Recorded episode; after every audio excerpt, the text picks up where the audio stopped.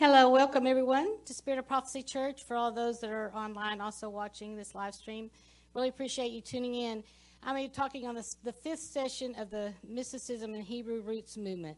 So, if there's any of you that have missed several of these sessions, I just encourage you to go back to the YouTube channel Prophecy Club and start watching them because I'm kind of jumping in towards the end of the teaching. We're going to talk today about the Masonic hand symbol.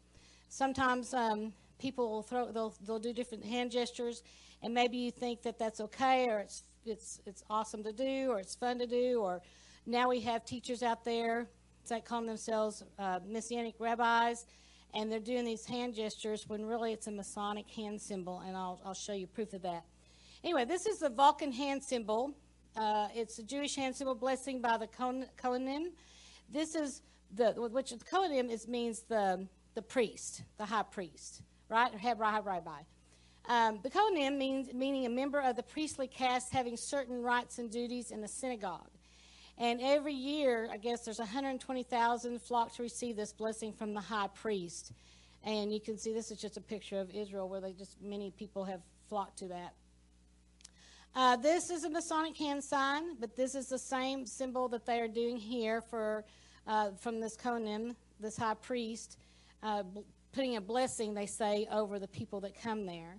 Uh, this gesture accompanies the Birkat Kohanim, or, which means a male Jew belonging to a per, patrilineal. Some of these words, sorry. Uh, line claiming descent from Aaron. Kohanim served as priests in ancient Judaism, and present day Kohanim are according to special status in Orthodox Judaism or priestly blessings and ancient Jewish custom. And the blessing is administered by members of the Kohanim, or priestly class, usually on holidays. And the hands are spread, you can see this two, the V shapes, in the form of a Hebrew letter shin, which is the O part, and symbolizes the light of the Shekinah, or the presence of God. The Shekinah is a lie. The Shekinah is a fallen angel. I have a book called Shekinah Not Right. So you, some of this you might not totally understand unless you understand that the, the lie of the Shekinah some of these churches out there, they're even putting the Shekinah in their the name of their church building. They'll say the Shekinah glory has arrived, which they say it's the feminine part of uh, God, which God is not a feminine.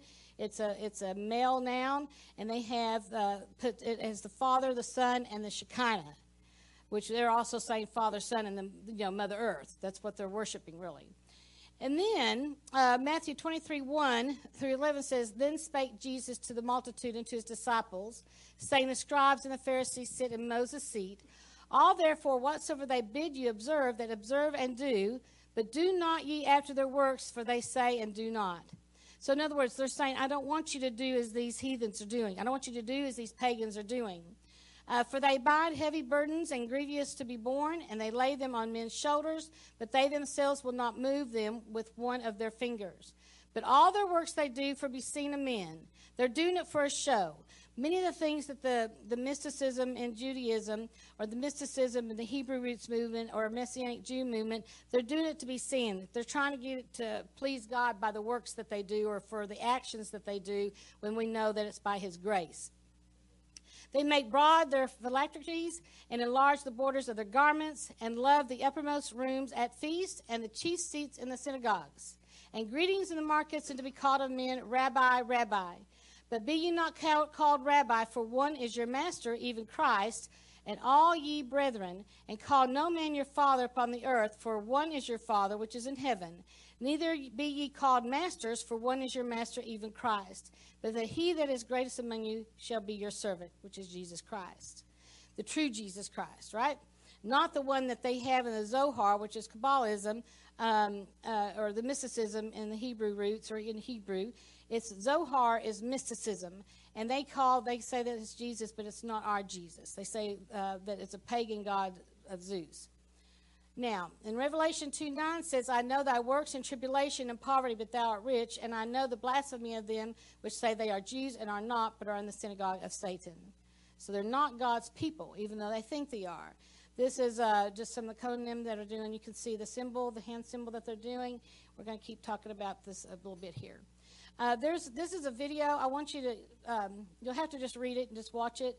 There's no words that are spoken, but the message is really very clear.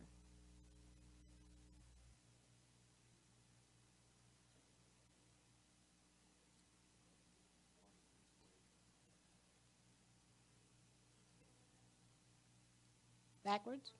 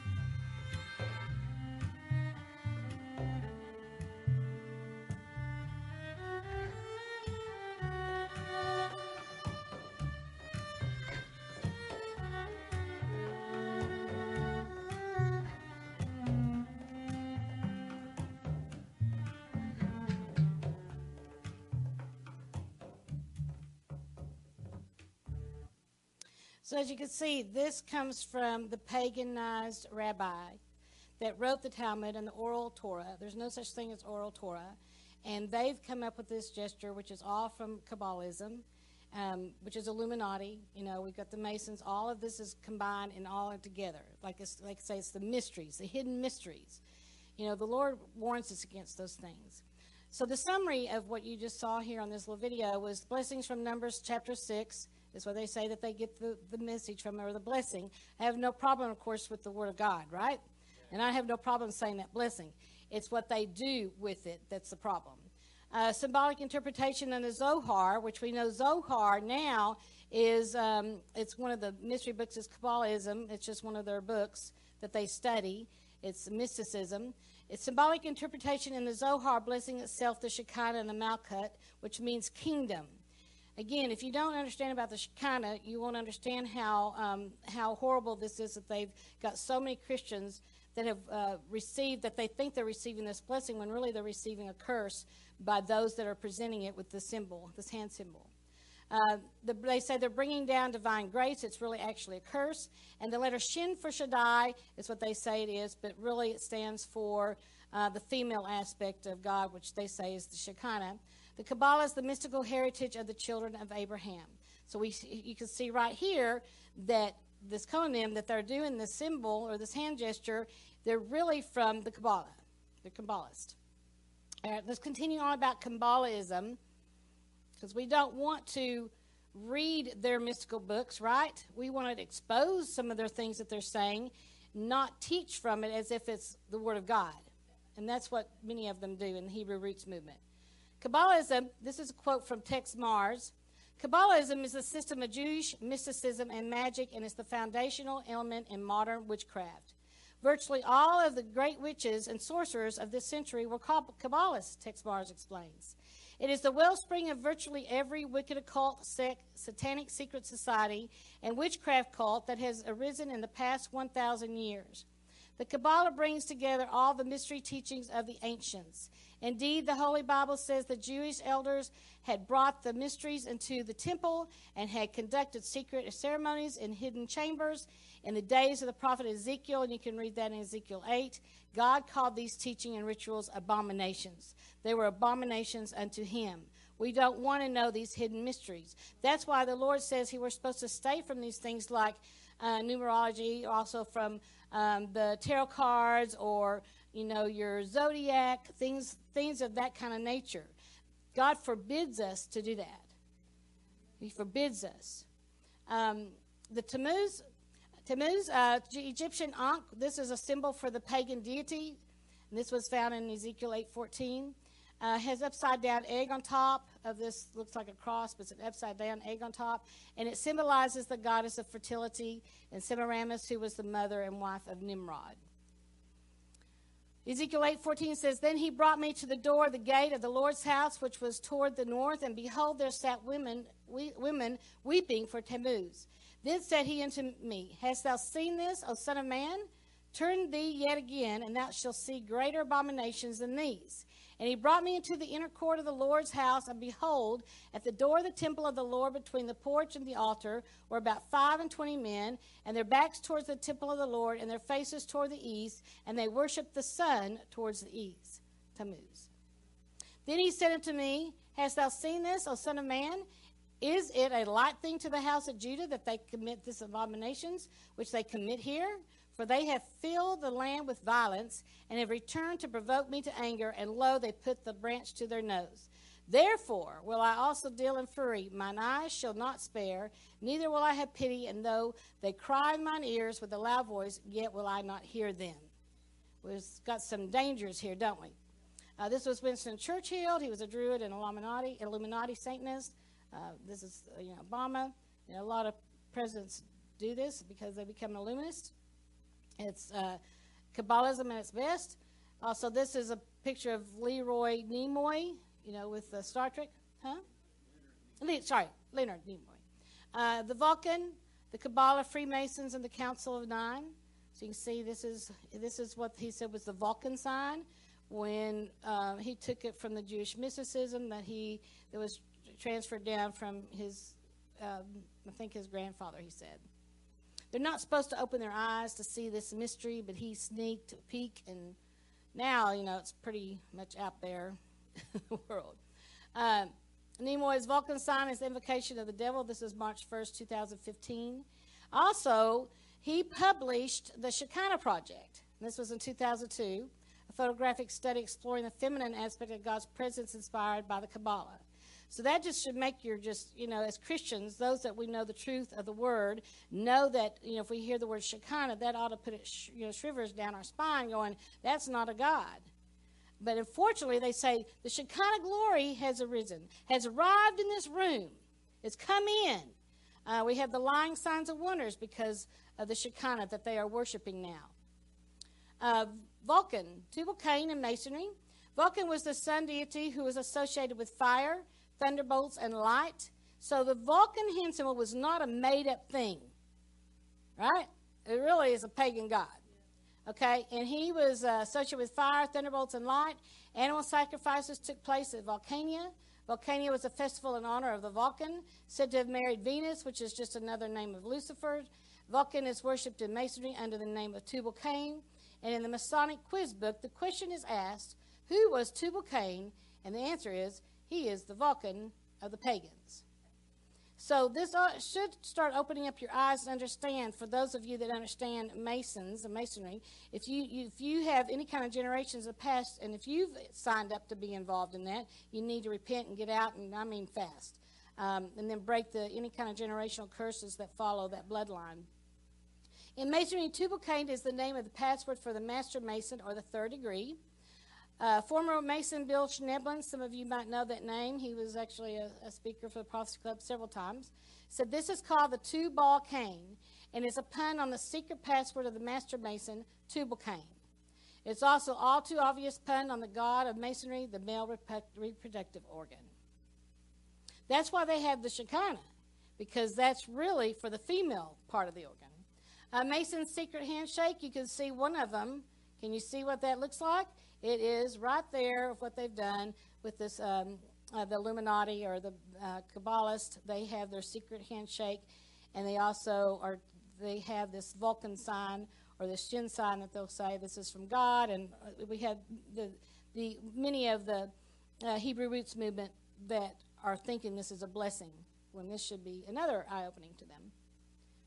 All right, so we're going to watch this video uh, The Vulcan, the Kabbalah Freemasons, and the Council of Nine.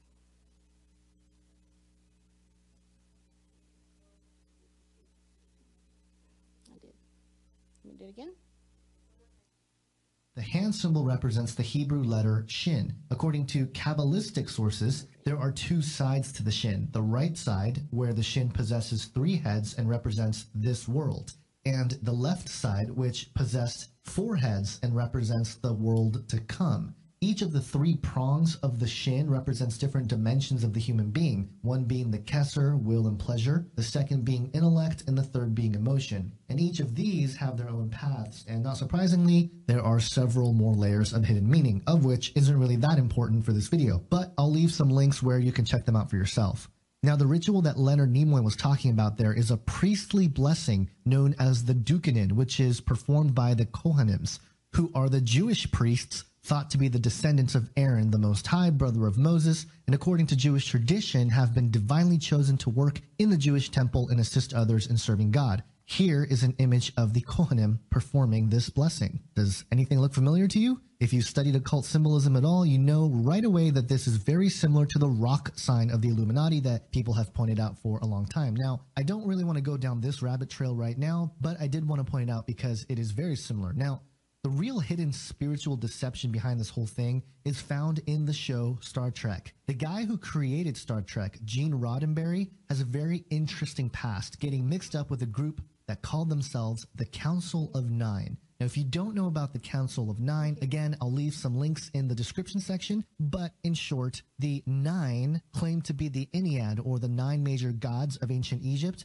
and the nine principles of the universe. The story is long and complicated, but in short, it goes back to 1952 when the founder of the Round Table Foundation, a medical doctor named Andrija Puharich, who had been doing paranormal and psychic research for years, brought in an Indian mystic named Dr. D.G. Vinod, who began to channel the Nine. The history that follows is fascinating to look at, and many prominent people in culture have crossed paths with Puharich and his channelers, one of which was a young Israeli named Uri Geller. By the time Puharich set up Lab 9 in New York, he was backed by multimillionaire businessmen, European nobility, scientists from Stanford Research Institute, and prominent political figures. And so, again, one of the folks influenced by this Council of Nine, these spiritual beings that were being channeled, is Gene Roddenberry, the creator of Star Trek. And in fact, if you take a look at the number nine, you'll see it run through various elements of Star Trek throughout its various incarnations. But furthermore, the number nine in general has been displayed throughout many Hollywood films, as seen here.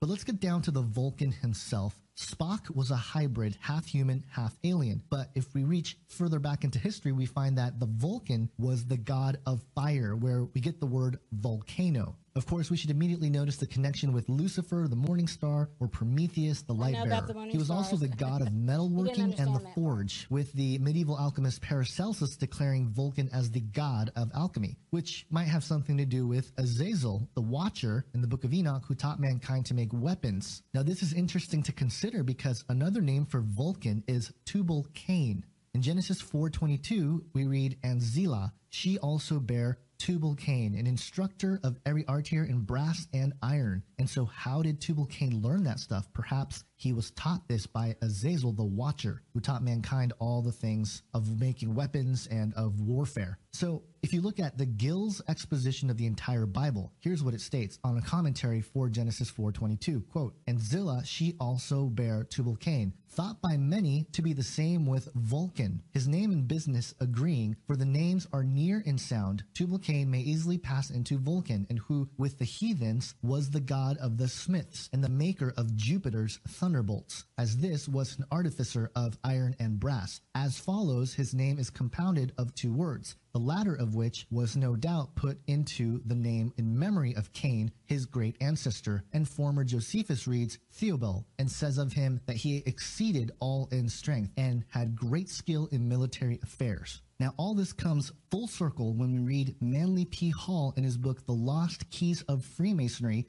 or The Secrets of Hiram Abiff. This quote When the Mason learns that the key to the warrior on the block is the proper application of the dynamo of living power, he has learned the mastery of his craft.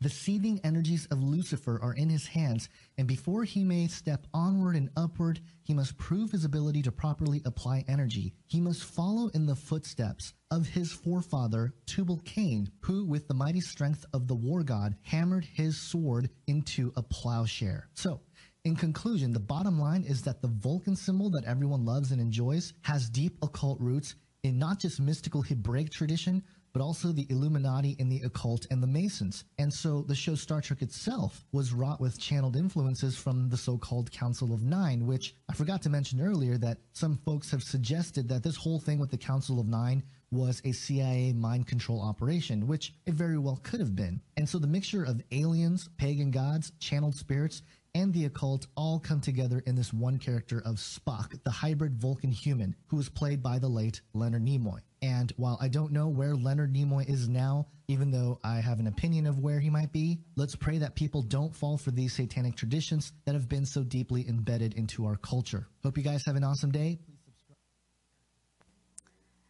well, eye opening, huh? Right? So, this is a summary of this, what you just saw. Uh, the shin is the right side is the world. Uh, the left side is the world to come. Uh, descendants of the priesthood of Aaron. The council of nine major gods of Egypt. The Vulcan, god of fire, volcano, Lucifer, and light bearer. Another name for Vulcan is Tubal Cain. Also, he talked about the lost keys of Freemasonry by Manly P. Hall.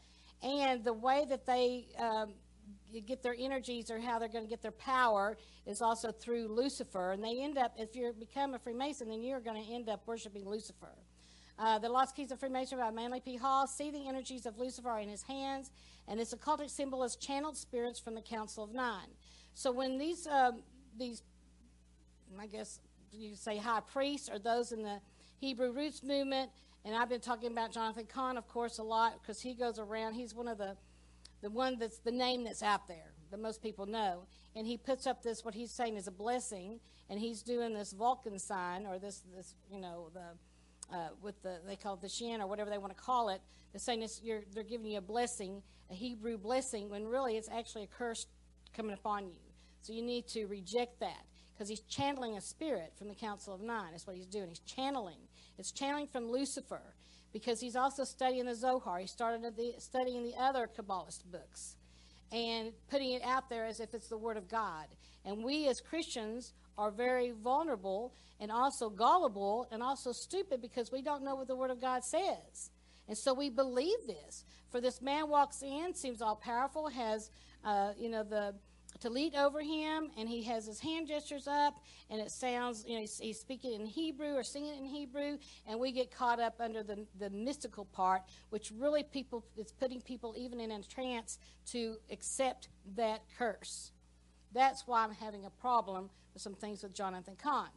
Uh, this occult symbol is channeled spirits from the Council of Nine of the cult of Freemasonry, the secret society, and so my that's you know that symbol that they do that hand gesture. So, where did the nine harbingers come that Jonathan talks about? So, hopefully, you're trying to get the things put together here. So, remember, we have to be discerning. Satan has a plan since he was kicked out of heaven to get prophecy students or the Lord's people off track. You know, are you believing the lies? Uh, you know, I have people at different, well, all the crusades we have, or any kind of prayer meeting we have, they'll come up and try to hand me one of Jonathan Cahn's books, The Harbinger. I mean, it's, he has sold millions millions out there to Christians, and they're reading it and studying it and believing these lies. He's there, you know, he says it's the hidden mysteries. Well, it's nothing but Kabbalism. It's nothing but mystical or mysticism in, um, uh, well, it's mysticism at its best. And as Christians, we're not supposed to do those. We're not supposed to study those things. So God forbids us to do that. He calls it an abomination. Uh, we don't need to have that. I mean, we can expose it, and if he was exposing it, then I wouldn't have a problem. But he's not. He's teaching it as if it's the Word of God. So he Satan has a plan, and he's trying to get God's people off track. And we're not checking out things for ourselves. You know, I encourage you to check these things out that I'm bringing to you. You do the study. You know, find out if what Leslie is saying is true. I'm showing you video. It's not just Leslie's words here. It's showing you other things. Teachers out there are saying these are problems. He's, they're exposing things also. Uh, check the fruit. Is it rotten? Does it have a little bit of the sewer water in the milk? And that's what they're combining here. A little bit of good, sounding very godly, sounding like they have the Word of God inside of them, all in the while they're putting you down in the sewer. Uh, don't be caught up in the mystical things. Mark Biltz is another one. He's not a Christian. Uh, he talks against Christians, and it's called El Shaddai Ministries. So please stay away. Here's the pictures of Jonathan Cahn. You can see his his hand gesture there, and he does this all over the world. So this is this will be a video clip. Do not receive this Aaronic blessing. It's an occult symbol. It's channeling a curse. I think I cut that part off, but we'll see here. Okay, we can't start here. Ready for me? It's not going.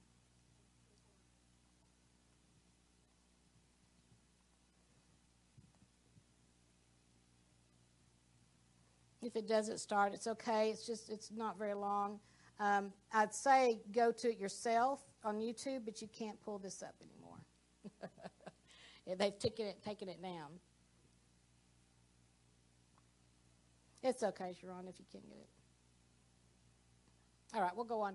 Uh, but Jonathan Cahn is um, he's he's you know speaking that um, uh, blessing. They say the Aaronic blessing with his uh, his hand gesture. Say he's praying over people. This might have been the one that uh, he was doing it over uh, like 200,000 people in India. And of course, they have somebody they've never seen before come in with a talit, you know, over his head, speaking in Hebrew. It seemed very powerful. And yet, you know, these people are just in awe and they're receiving a curse. Yeah, I get a little upset.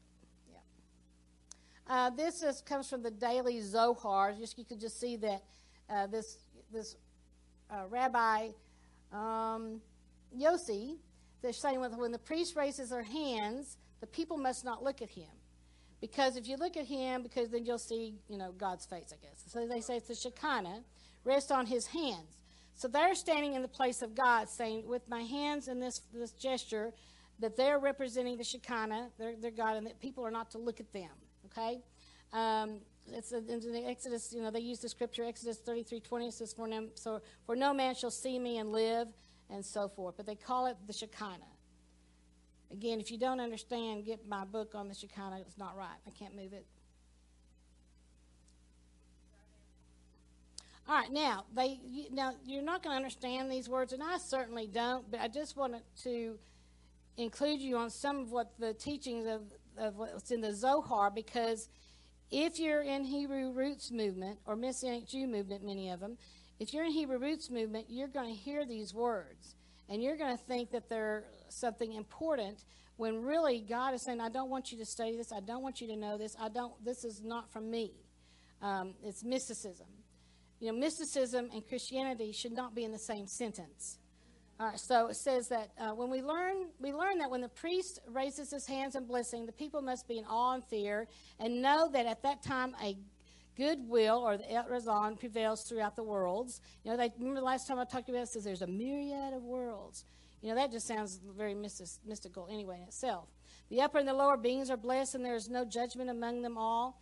That is the time when the most ancient and concealed, they say, the Arikh Anpin is revealed and illuminates in Zeir Anpin, and peace prevails in all the worlds. So you you start off in the Arikh Anpin, and then you go into the Zeir Anpin, and then you have the peace. And this this is a. I thought you'd like this stand this symbol on this book. This is the, the Zeir Anpin is the indwelling or the indwelling of the imminent Shekinah. Um, this is your little target there, Stan. Your six six six little target. Uh, so I thought you might. And then you see people, you know, you might not recognize that that's a pendant that they're wearing, but it's all, you know, worshiping Shekinah. This came from Kabbalah Online. Um, that you remember I talked about when uh, Jonathan Cahn was talking about uh, the Zohar speaks, and he was speaking through that group of people, and he says, you know, talks about the dew, which actually then they're saying end up being means it's one of God's names, and it represents God's, and it's just more. Um, just knowing that I've done my research really is what this is all about. So the Zohar is a magic, uh, expounds its role in creation, where it is the microscopic equivalent of Arikh Anpin uh, in the Sephironic tree of life.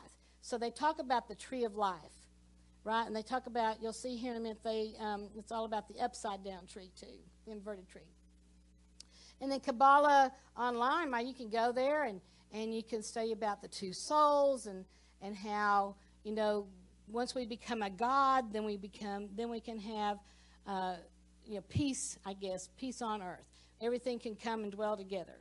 And until mankind joins the other part of God, in other words, worshiping Him and realizing that they're a God, which they're not, obviously, but they want them to, just like Lucifer's trick, is to make you believe that you're going to be a God. That's, that's where the occultic um, lie comes from in every sect of occultism. There's just different verses. Talks with it's just talking about you know um, that all these these different names and how it comes comes about to pronouncing so that they can say this is God. Um, they talk about the most ancient or the the ancient ones. Um, and, you know, it sounds again like, well, we've got to study about the ancient mystical teachings out here. We've got to know what was before, you know, the Word of God. No, we don't. And that's what they're trying to do. Uh, the Zohar's Magic expounds this role in creation, where it is the micro. Okay, I've already said that. Um, then this is, came from Rabbi Shimon. They said that whoever is distressed from his dream, because he had a bad dream, shall come when the priests spread out their hands in a blessing and say, Master of the universe, I am yours and my dreams are yours.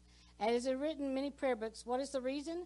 For at this time of the priestly blessing, it is because compassion prevails in all the worlds at that time. Again, they're talking about myriads of worlds Whoever will put forth his prayers about distress, judgment will return into mercy for him, because the priestly blessings draw down the light of compassion that will imitate his distress. In other words, you've got to, um, you know, they talked about the, the myriad of worlds, but also they're talking about the cosmic Christ that's going to come. They believe in a cosmic Christ. They're looking for this cosmic Christ to come. Yeah, the Antichrist, right? Um, I don't really need to go on this. These are just some of the teachings about in the Zohar, and I don't have much time, so I want to get to some other important things. I think you're getting the point. This is where you can get some of the information that I've gotten. Um, I don't know if there's a video here. Is there one? Okay. From the tribe of Levi and um, from the house of Aaron. So it, it said the children of Aaron were to give this blessing to the people of Israel, the children of Israel. Uh, and they would often lift their hands like this, which was the sign of the Shekinah glory. In fact, Star Trek, when they say live long and prosper, is a form of the Aaronic benediction that uh, I think it was when Leonard Nimoy was a little kid and he was fascinated by at the synagogue when the sons of Aaron would lift up their hands. And so they put that into Star Trek. So that is the Aaronic blessing and believer in the Lord. And we come to his priesthood. And he's led me to do this and to fulfill this, uh, this calling. When I came into ministry, he gave me scriptures about Aaron and his sons. So only in Messiah, Yeshua, Jesus, as a Jew am I fulfilled, and as a son of Aaron am I fulfilled. And then it's prophesied that in the end of days that uh, the light of God's going to go to all nations, that Jew and Gentile are going to be together in Messiah. And so he's called us now as Jewish believers and as Gentile believers to be lights to the nations and to go out. So this year, he's called me and he's called you to go to the nations. So the first nation I was called to was India. And so, you know, they had never seen a Jew there before in their lives. And they never saw a Jewish believer there in their lives. And, and except they knew about a Jewish believer, Thomas, who brought them the gospel. So I was walking in his footsteps. So, so uh, when I went there, I stood before about 100,000 Indian people in robes, seeing a Jewish person and I lifted up my hands, you know, and they bowed their heads. And I did the Aaronic blessing for the first time in Madras. You know, I chanted it to them, and then they translated it into Tamil language. And the reaction was, you know, they'd never heard anything like this, and I'd never seen anything like this. The reaction was that they, they, they were like they were like screams, and they were like all sorts of things happening throughout the the, the, the hundred thousand, you know, and it was just, it blew us away. You know, that it was something, we knew we were seeing something prophetic and something of the end time. We want you to have this prophetic. No, we don't want you to have it. So we're not going to listen to it. I'm not going to channel and have it come down in here. We're not going to have a curse here. Are you getting the point here? We're getting it all together, putting it all together. So, in summary, he said that he was from the house of Aaron, and he is to give the Aaronic blessing to the children of Israel. It's a sign for the Shekinah glory. Again, get my DVD or the book about uh, the Shekinah is not right. It was a star, just like he talked about the Star Trek blessing, live long and prosper as a form of the Aaronic blessing. So God led him to do this? Really? No, it's a satanic symbol, right? Um, end of days that the light of God will go out to all nations. The Masons worship Lucifer is the light bearer. You have to be careful. Just kind of, sometimes when these words they sound like they that must be from the scriptures, or they'll say the enlightened one, or we are supposed to be enlightened. You know, these are many of these words are very new age words, and we have to be careful what we're accepting. So they are worshiping Lucifer and they're channeling evil spirits. Now, this was in Jonathan uh, Cahn's 2015 God's News Behind the News. Uh, he was talking the, about the, the harbingers at um, this ministry. And I, I came across this video just when I was doing my studies, and I'm like, why? Why? I don't know who put it there. I don't know if it was added later, but um, it was an international prophecy conference. And so, why is there an all-seeing eye showing up periodic, periodically across the bottom of the video when Jonathan Cahn is talking? But people don't uh, really realize that um, I don't think this is by accident. But they don't understand, even these prophecy students should know one of the most simplest of terms about the all seeing eye. Right? They should at least know that. But it talks about, you know, has the uh, has the, the banner up there with his ministry, Jonathan Cahn's ministry. And there's a video too.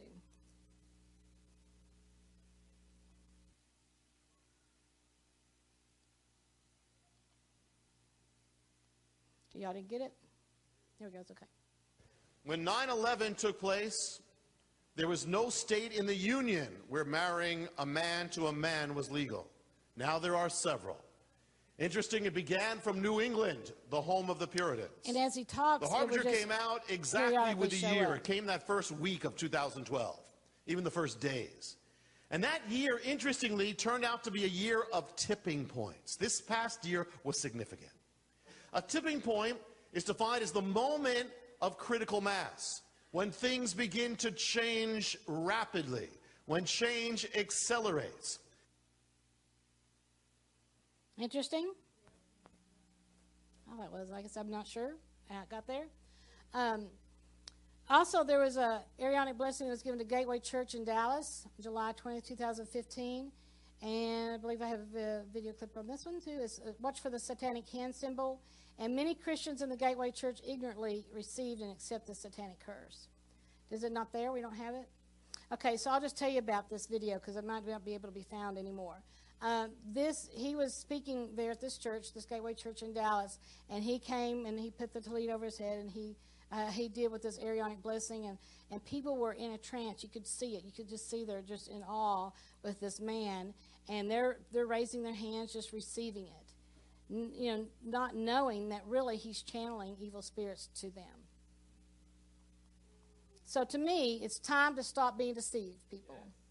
Uh, it's time to know your surrounding. It's time to repent and ask forgiveness for receiving the satanic curse or believing in any lie from Lucifer, the god of the cult. It is time to stop seeking the mystical things and seek after the things of the truth according to God's word. Because God's word. We must know the word. We must memorize the word and we say the King James Version, right? So, unfortunately, mysticism has entered into the church in many ways, many lying signs and wonders, but now we have them coming out saying that they're doing a, a, a blessing to you. And, um, you know, we, we, um, we, um, we do the feast, many of the feast. Uh, but, you know, it's, it's not for us. We don't have to right? We don't have to as Christians, but it was a sign to the Jews of Jesus coming, and they denied him. But it's okay to have a party every once in a while, so we might as well do it on the feast days, right? All right, so the harbinger, I'm just going to go through this kind of fast here, but the harbinger, the inverted tree, and why Christians need to discriminate very carefully between prophecy and speculation. This came by, uh, some of what I'm going to explain to you here comes from by Jeremy James. He, he, I thought he did a pretty good study. But this is the inverted tree, and then really it's into it's in a lot of different of occultic type religions, um, in Hinduism, um, Buddhism, uh, New Age, uh, all kinds of things about the inverted tree. The Masons use their Christian persona to hide the fact that they are steadily undermining traditional Christian values through the judicial system, social indoctrination, media propaganda, and in many other ways. They are also striving, where possible, to appropriate biblical prophecy for their own purposes. So they have they they think this inverted tree, the Masons, that's what they are trying to get. Really, it's what so is above is so below is what they're saying. And again, it all comes down to to eventually become a god and to worship Lucifer. Uh, British Israelism is part of this agenda. The belief that the aristocratic and the elite bloodlines of both the United Kingdom and the United States are direct descendants of the lost tribes of Israel, and thus the ones that will inherit the promise made to Jacob and the patriarchs in the Old Testament. You've probably heard some, even some Christians out there, that teach that we are Israel as Christians. That's a lie. We're not. Um, interpretations of biblical prophecy which fit in with this agenda are highly esteemed by the Masonic fraternity. This has the dual advantage of giving a scriptural veneer to their plan of the ages, while at the same time opposing the Lord's will for Israel. Uh, the cult meaning of this inverted tree. The 9 11 prophecies, and this is what uh, some of the things that Jonathan Cahn talks about, profess to find the connection between the sycamore tree, which was uprooted in Wall Street, and its symbolic return some years later in the guise of Gary Street sculpture outside Trinity Church. The work, an inverted tree cast in bronze and known popularly as the Trinity Root, was officially installed in 2005. It is significant, therefore, that Manly Hall refers specifically to the occult meaning of the inverted tree. So, you know, the Masons are making a statement, right? But we have uh, Christians out there that are reading the Harbinger, studying the Harbinger, and they're getting into the mysticism and they're believing about this inverted tree. Uh, the mysteries taught that the divine energies from the gods descend upon the top of the pyramid, which, which was likened to an inverted tree with its branches below and its root at the apex. From this inverted tree, the divine wisdom is disseminated by the streaming down the diverging sides and radiate throughout the world. This was taken from Manly P. Hall. So they're saying this is the mystery. This is mysticism again. They're saying that this is, this is where divine wisdom is going to come from. Um, the medieval Kabbalists represented creation as a tree with its roots in the reality of spirit and its branches in the illusion of the tangible existence. The Sephirothic tree of the Kabbalah was therefore inverted and with its roots in heaven and its branches upon the earth.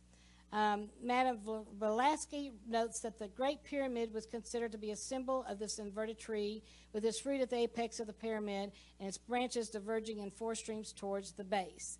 Again, this is all. This is um, this is their tree of life the Kabbalists. This is what they worship, or the Masons. The inverted or the Sephirotic tree has been exalted by magicians and occultists for centuries. Uh, this is still this uh, Jeremy Jones James talking. While I'm not suggesting for a moment that it's the author is familiar with the plan of the ages and the goals being pursued by the Masons in the Vatican, his fictional speculation about biblical prophecy, he's talking about Cahn, uh, plays right into their hands. It's truly astonishing that so few Americans seem to understand the forces that control their country. Here, this is just another picture of that for you see. The plan, the plan of the devil is to get Bible prophecy students, or for those that are studying the Word of God, those that call themselves Christian, to get them off the correct understanding and into the error.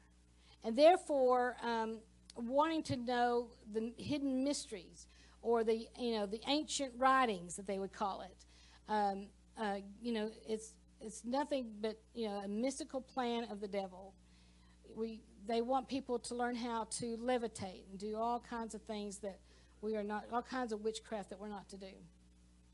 I think it's time to pray. So I'd like for you just to pray this with me out loud. After this manner, therefore, pray ye. Here we go. Our Father, which art in heaven, allowed, hallowed be thy name. Thy kingdom come, thy will be done, in earth as it is in heaven. Give us this day our daily bread, and forgive us our debts as we forgive our debtors. And lead us not into temptation, but deliver us from evil. For thine is the kingdom, and the power, and the glory forever. Amen. It's time to get rooted back into the Word. We don't want to be staying in darkness. We don't want to stay there. We don't want to worship it. We don't want to learn about it. We want to expose it. Yes. You know, we need to prove what's acceptable to the Lord instead of following after the lies of the devil. Um, have no fellowship with the unfruitful work of darkness, but rather reprove them, rather expose them. For it is a shame even to speak of those things which are done of them in secret. You know, they talk about this is the upside down cross. Uh, they say it's the peace sign. Is it really? No, it's really not. You know, we have um, families are allowing their children or their young daughters to wear these things. Uh, but we need to not be ignorant anymore, okay? Um, today is your day. So what are you going to choose? Amen? Who are you going to choose? Who are you going to choose to serve? You know, maybe some things that were exposed to you or brought to your attention that you are not liking to hear. But, you know, the truth's going to make you free. The truth is going to say, I'm going to do it differently. Lord, forgive me. I repent from these things. Maybe you need to get out of where you're fellowshipping. Maybe you need to walk away from friends and family, even. But it's important. It's important to do things that are according to God's God's word, and also that'll please the Lord instead of not pleasing Him. You don't want to get caught up into believing these lies. Um, it's you know it's easy. It's sometimes very tempting. It's very seductive type of a spirit that wants to gather you into that into their palm, and then again you'll be used of the devil. 2 Corinthians 6 2 says, Now is accepted the time. Behold, now is the day of salvation. Today is your day. Today is your day of salvation. In John 3 18 says, He that believeth on him is not condemned, but he that believeth not is condemned already, because you have not believed in the name of the only begotten Son of God. You need to accept Jesus as your Lord and Savior right now. Maybe, you maybe you have in the past, but you walked away from Him. Maybe you got into the mysticism thinking you were doing something that was pleasing to God. Maybe you think praying with that, that prayer shawl over your head, covering your head, is the only way to pray, and that's the only way He's going to hear your prayers. That's a lie from the enemy, also. Don't be caught up into that handicap. Don't be caught up into that. Um, that it becomes a familiar spirit. It also becomes something that's going to be a stronghold on your life. You know, we don't have to do those things. We can speak to Jesus right now. We can go to the Father right? We can go to the Father in Jesus' name. In Romans 3.23 it says, For all have sinned and come short of the glory of God. And Ephesians 2, 8, and 9 says, For by grace are you saved through faith, and that not of yourselves is a gift of God, not of works, lest any man should boast. And one of the things about the Hebrew roots movement, also Messianic Jew movement, is they're trying to get you to do works, trying to get you to do things that they say are pleasing to God when they're really not. Praying into a candle, that's very occultic, those things. And um, uh, Roman, okay, now Acts 3 238 says, Then Peter said, Did I read Romans 10, not 10? Thou shalt confess with thy mouth the Lord Jesus, and shall believe in thine heart that God hath raised him from the dead, thou shalt be saved. For with the heart man believeth unto righteousness, and with the mouth confession is made unto salvation. You confess with your mouth. You believe Jesus Christ in your heart, and you confess to others that Jesus Christ is your Lord and Savior. It's important to do that. And then Acts 2.38 says, Then Peter said unto them, Repent and be baptized, every one of you, in the name of Jesus Christ, for the remission of sins, and ye shall receive the gift of the Holy Ghost. So let's all pray this prayer together. Maybe you've prayed it a thousand times. It's okay to pray it again out loud a thousand and one times. You know, maybe we have messed up and we need to come back and say, Lord, please forgive me. Maybe you're going to walk out of those Hebrew roots movement. Maybe you're going to walk out of being uh, the lies of the Messianic Jews. And I'm not saying every one of them in that that you know, that are claiming to be in the Hebrew roots movement are doing these things, but I would guess that many of them are, just because of what they're being taught and being taught about this um, this lying gesture, this hand gesture. You're not receiving an Aaronic blessing. You're not receiving a blessing from God at all you're receiving a curse if you allow them to pray over you with that. So if you've done that, and I know many have, because he was at the even at the uh, Washington Monument, right? I don't know, hundreds of thousands of people there saying they're gonna, he's going to pray this Aaronic blessing over them, and people get in a trance. They're just in awe. They think he's speaking wonderful things, and that he's that they're receiving a blessing, and that he's blessing America. And so I I have to expose these things. So just repeat after me, dear Heavenly Father. I admit that I'm a sinner. I confess with my mouth and believe in my heart that Jesus is the Christ, the Son of the living God, who died on the cross, arose three days later, and sits at the right hand of the Father.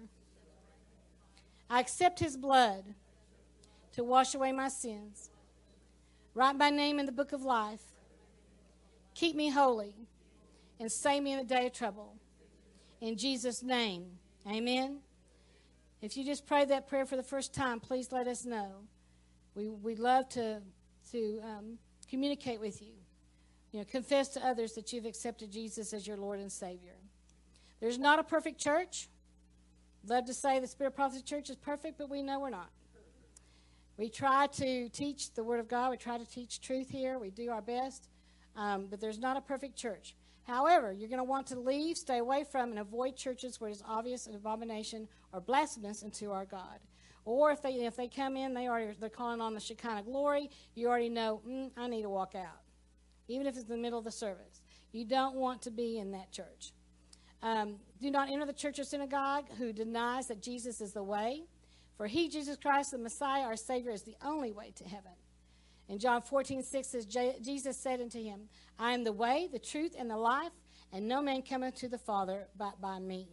And notice it says, I'm the way, the truth, and the life. Sometimes people put in there light. So then we get into the, some of the New Age stuff. And some of the these New Age Bibles have, have changed some of the word, but He's the one that gives eternal life to us. Anyway, God bless each one of you in this church and also those of you that have been online for enduring this sound doctrine. I know that some of you, um, it's not been easy, but I pray in the name of Jesus that you're going to be able to walk out and know some of the truth that'll set you free because God wants you free. He doesn't want you to stay. He doesn't want you to stay where there's an abomination unto Him. And again, you know, exposing these lies are important. That's become one of the jobs that God has me do because there's error in the church. And we need to know what that error is so we don't follow after it. Amen. Don't you want truth? Uh, I mean, you know, I know that truth sometimes is difficult. Truth hurts sometimes. Truth means you have to change your ways and change your being, change who you are, change all your actions. But, however, it says in John 8:32, and the Ye shall know the truth, and the truth shall make you free. It'll make you want to do it right. It'll make you change. Share this with all your friends. Uh, you can go to like, share, subscribe. We ask you to do that. Share, click on that you like, and then share with others and subscribe. And then you can donate by giving, clicking on the link, the link below. And then you can contact us here if you have at thespiritprophecychurch.com. If you have any comments that you'd like to share or that you accepted Jesus as your Lord and Savior, we love to hear those kind of comments. All right, God bless. Stay tuned. We'll be back later. Good morning, Spirit of Prophecy Church. Morning. Red, white, and blue day. All right, July 4th. Happy 4th of July. I hope that you're going to enjoy the day and uh, here in just the Plano, Texas area. It's a nice, beautiful day out there. So I hope you can have some hot dogs. What are you supposed to have on Fourth of July? Hot dogs, hamburgers, apple pie, Chevrolet. How's it go? anyway, so some of the things I wanted to remind you about. There's no Bible study for the summer. We'll we'll resume probably right after the Watchman's trumpet uh, prayer. Do you want to talk about the prayer thing, honey? coming up or not? I kind of pulled him. You get to talk.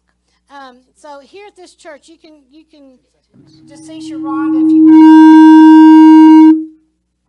What? It's called turning on my microphone. Oh.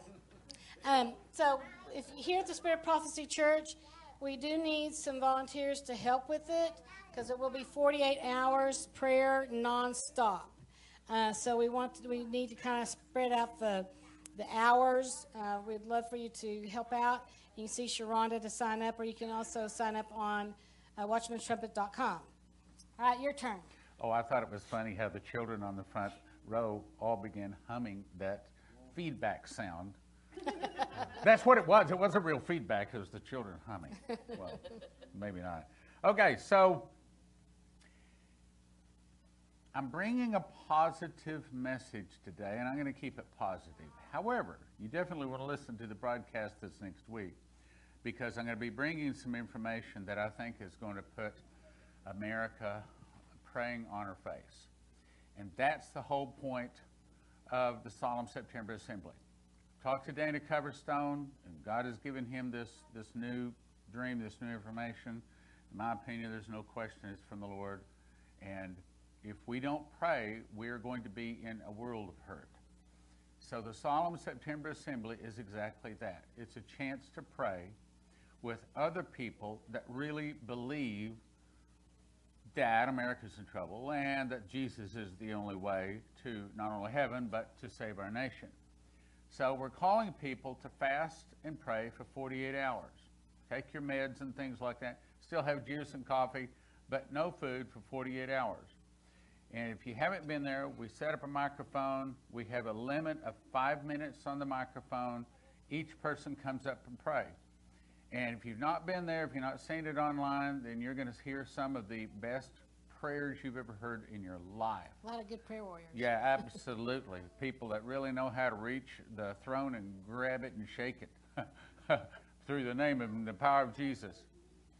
So we keep that going for 48 hours. We start it with shofar blow, not brass instruments. It's got to be a real ram's horn, a real shofar, because that's maybe I should bring a teaching on that. But anyway, it's seven long, loud blasts with the shofar to start it.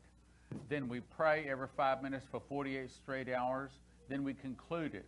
Seven long, loud blasts. Why? Because the shofar is a declaration of war and that's what the Christians of this nation are doing. We are declaring war against the devil that is trying to take down our nation. We're asking people together under one name, Jesus, to do one thing pray for America. One thing. That's the only thing we do for 48 hours. So if you want to be a part of it and you do want to, oh, Stan, but aren't you going to put it uh, on live stream? Yes, we are.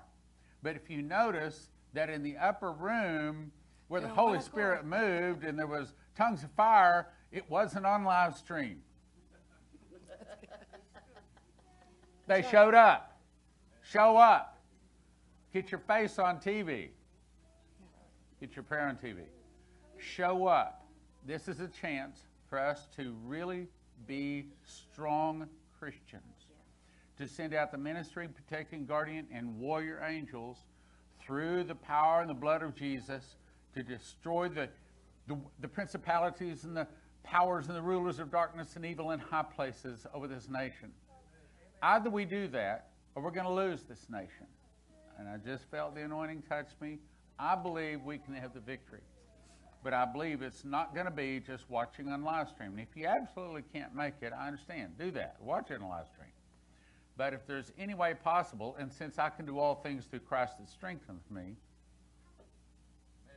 it is possible. If you want to come, look, we're supposed to be able to move mountains if we have belief. So if we can move a mountain, we ought to be able to arrange to get to Richardson, Texas, or the DFW area for one 48 hour period to fast and pray. Amen? It's September 6th, Go 7, to watchmanstrumpet.com, watchmanstrumpet.com, watchmanstrumpet.com, watchmanstrumpet.com, watchmanstrumpet.com. Yes, I. Get signed up.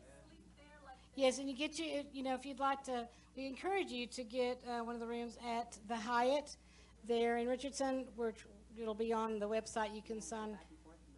Yeah, let me say So you something go back about and that. forth the rest, yes. Here, here's the way, uh, I- I'm just going to be honest with you, okay? So they give us the room free but.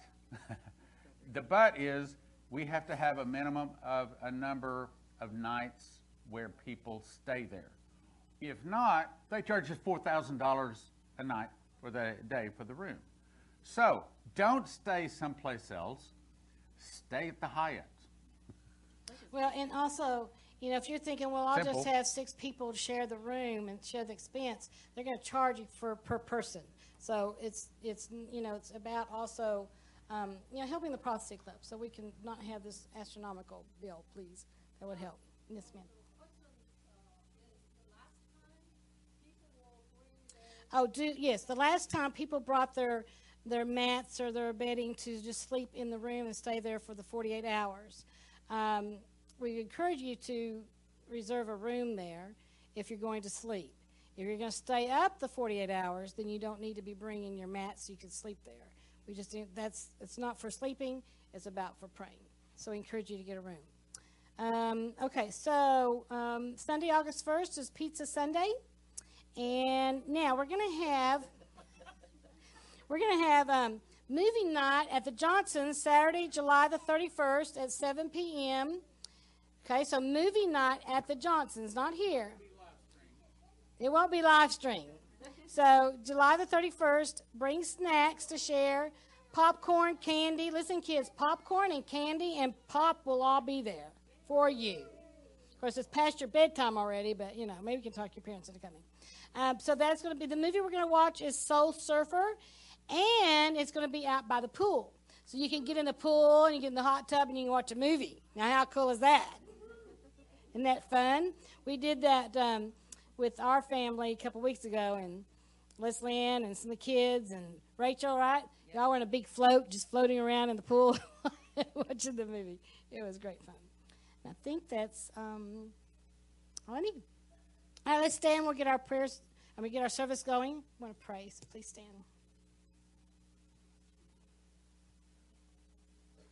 Let's just raise our hands and bow our heads. Dear Heavenly Father, we just come boldly before your throne room of grace and mercy, and we thank you so much that we can come here to freely worship you. Father, Son, Holy Spirit, you're welcome in this place. Please guide and direct everything that is done. Let it be done decently and in order. Lord, we want to please you today. We want to please you in our uh, praise and worship to you. We want to please you in our tithes and offerings. We want to please you in everything that we do. Lord, I ask in the name of Jesus that you just enter this place and be present with us. Let us feel your presence. Let us know that you're here and that you're pleased with what we are doing.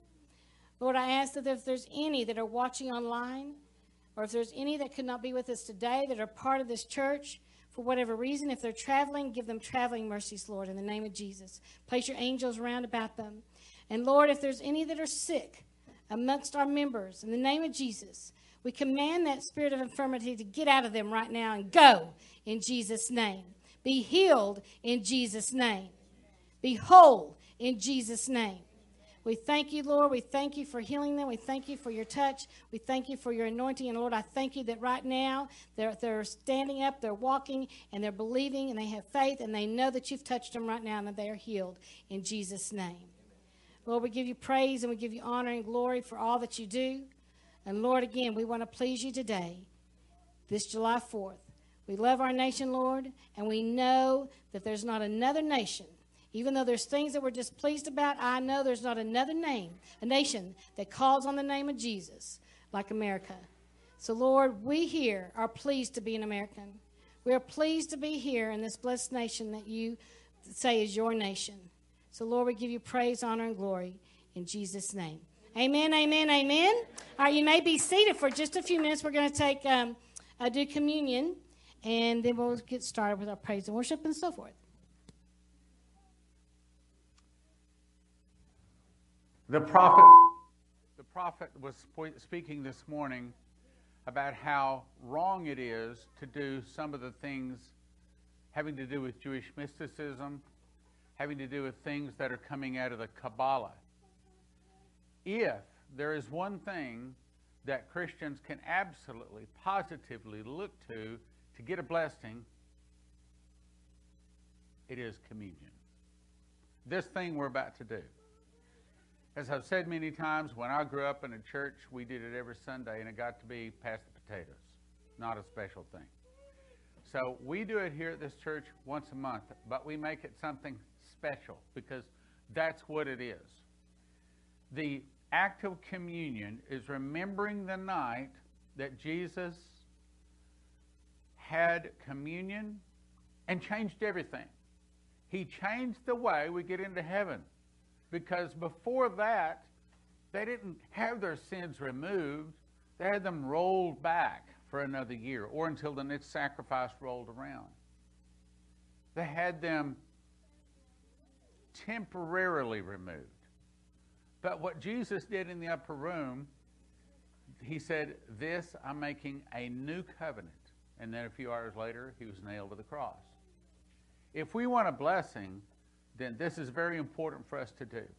So before these guys hand this out, let's pray a blessing over it, as the scriptures say. Lord, we know that this is just grape juice and this just is unleavened bread. But what it represents is the most powerful thing in the planet. It is the most powerful thing all time, past, present, and future. And Lord, we know that you are worthy because you were slain, has redeemed us to God by thy blood out of every kindred, tongue, people, and nation, and has made us unto our God kings and priests. What this represents is everything. And so we take this with reverence this morning. We thank you for it. We ask that this grape juice would represent your blood, and this unleavened bread would represent your body that was nailed to the cross. In Jesus' name, amen.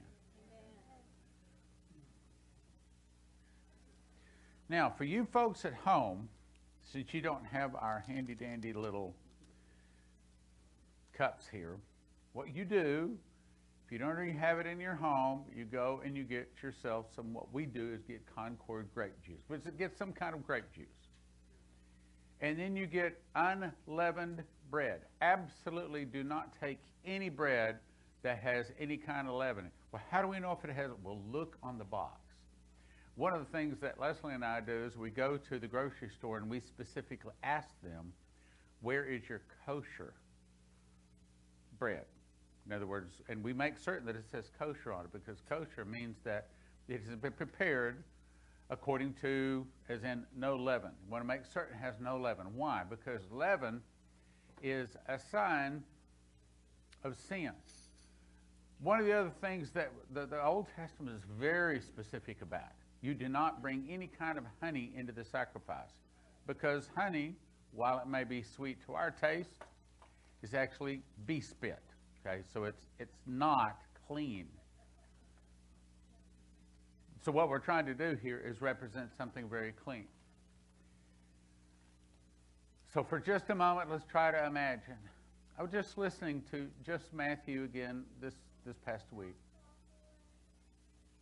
Jesus told them several times the sheep is going to, the, the shepherd's going to be hit, the sheep is going to scatter, that, you know, I'm going to be in the heart of the earth. He told them several times that he's going to be sacrificed. But for whatever reason, they didn't get the revelation on it. The, revelation is, is when their curtains pull back and all of a sudden you see and you understand. They didn't understand. So what they thought was this was just another Passover meal. It was not just another Passover meal. So Jesus first handed around, as we're about to do here all together, he handed around unleavened bread. He broke it. And he said, Take, eat. This is my body that is broken for you. And they all ate.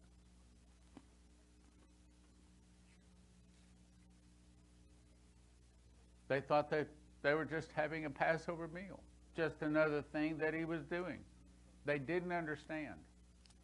Then he took and poured wine in those days.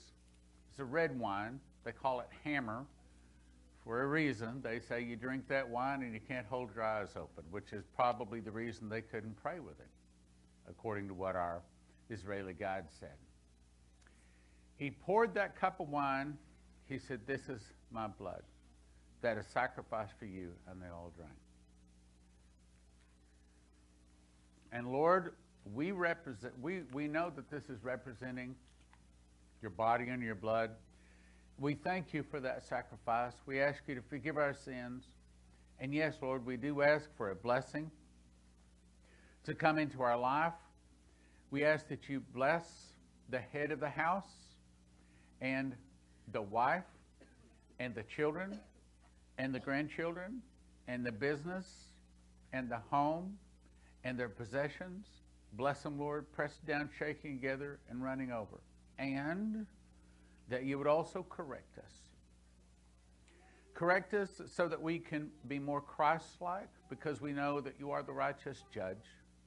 And you only correct to help us to become more Christ like so that we can walk closer to you and please you, so that we all hear, Well done, thou good and faithful servant. In Jesus' name, amen. amen. Time to praise the Lord. Go ahead.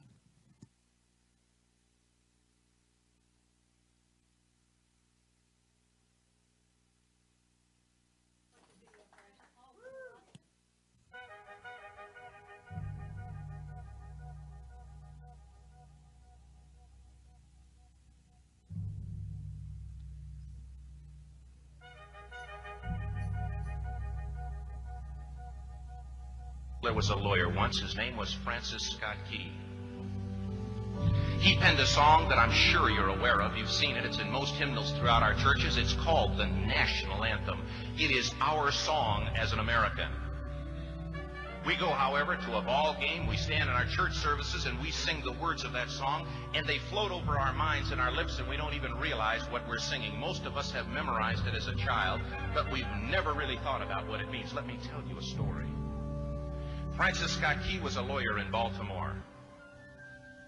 The colonies were engaged in vicious conflict with the mother country, Britain.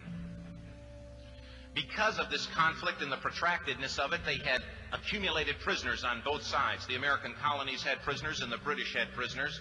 And the American government initiated a move. They went to the British and they said, let us negotiate for the release of these prisoners. They said, we want to send a man out to discuss this with you. They were holding the American prisoners in boats about a thousand yards offshore. And they said, we want to send a man by the name of Francis Scott Key. He will come out and negotiate to see if we can make a mutual exchange. On the appointed day in a rowboat, he went out to this boat and he negotiated with the British officials. And they reached a conclusion that men could be exchanged on a one for one basis. Francis Scott Key, jubilant with the fact that he'd been successful, went down below in the boats, and what he found was a cargo hold full of humanity, men. And he said, Men, I've got news for you tonight. You're free. He said, Tonight I have negotiated successfully your return to the colonies. He said, You'll be taken out of this boat, out of this filth, out of your chains. As he went back up on board to arrange for their passage to the shore, the admiral came and he said, We have a slight problem. He said, We will still honor our commitment to release these men, but it'll be merely academic after tonight. It won't matter. And Francis Scott Key said, What do you mean? He said, Well, Mr. Key, he said, tonight we have laid an ultimatum upon the colonies.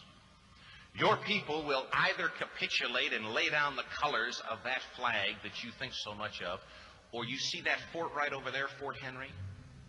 He said, We're going to remove it from the face of the earth. He said, How are you going to do that? He said, If you will, scan the horizon of the sea. And as he looked, he could see hundreds of little dots. And he said, That's the entire British war fleet. He said, All of the gunpowder, all of the armament is being called upon to demolish that fort. It will be here within striking distance in a matter of about two and a half hours.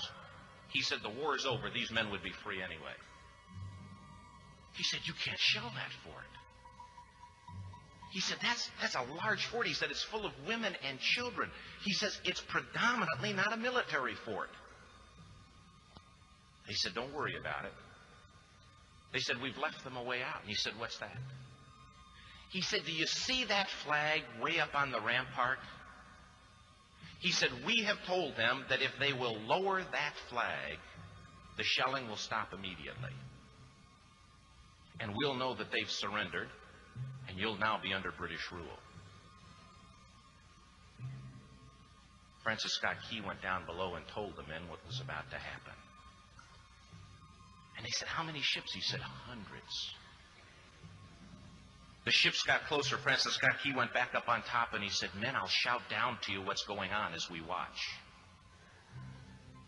As twilight began to fall, and as the haze hung over the ocean as it does at sunset, suddenly the British war fleet unleashed. He says the sound was deafening. There were so many guns that there were no reliefs. He said it was absolutely impossible to talk or hear. He said suddenly the sky, although dark, was suddenly lit.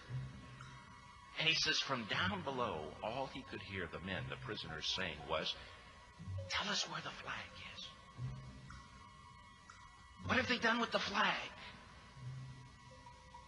Is the flag still flying over the rampart? Tell us. One hour, two hours, three hours into the shelling. Every time the bomb would explode and it would be close to the flag, they could see the flag in the illuminated red glare of that bomb. And Francis Scott Key would report down to the men below, it's still up. It's not down. The admiral came and he said, Your people are insane. He said, What's the matter with them? He said, Don't they understand this is an impossible situation? Francis Scott Key said he remembered what George Washington had said. He said, The thing that sets the American Christian apart from all other people in the world is he will die on his feet before he'll live on his knees. The Admiral said, We have now instructed all of the guns to focus on the rampart to take that flag down. He said, We don't understand something. Our reconnaissance tells us that that flag has been hit directly again and again and again, and yet it's still flying. We don't understand that. But he said, now we're about to bring every gun for the next three hours to bear on that point. Francis Scott Key said the barrage was unmerciful. All that he could hear was the men down below praying the prayer. God, keep that flag flying where we last saw it. Sunrise came. He said there was a heavy mist hanging over the land, but the rampart was tall enough. There stood the flag, completely nondescript, in shreds. The flagpole itself was at a crazy angle flag was still at the top. Francis Scott Key went aboard and immediately went into Fort Henry to see what had happened. And what he'd found had happened was that that flagpole and that flag had suffered repetitious direct hits. And when hit had fallen, but men, fathers, knew what it meant for that flag to be on the ground. Although knowing that all of the British guns were trained on it, walked over and held it up humanly until they died. Their bodies were removed and others took their place. Francis Scott Key said what held that flagpole in place at that unusual angle were patriots' bodies. He penned the song, Oh, say can you see by the dawn's early light what so proudly we hailed at the twilight's last gleaming? Or the rocket's red glare, the bombs bursting in air, gave proof through the night that the flag was still there. Oh, say, does that star-spangled banner yet fly and wave o'er the land of the free and the home of the brave? The debt was demanded. The price, it was paid.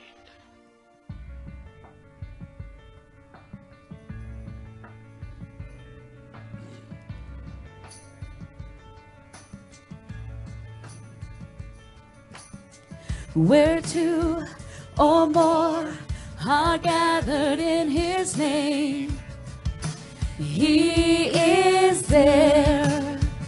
Whoa, for all who come and run to him in faith, cause he is there. There is power in the name of Jesus power, power in his name. There is power in the name of Jesus. There is power, power in his name. No fear, no lie can stand against us now. Cause he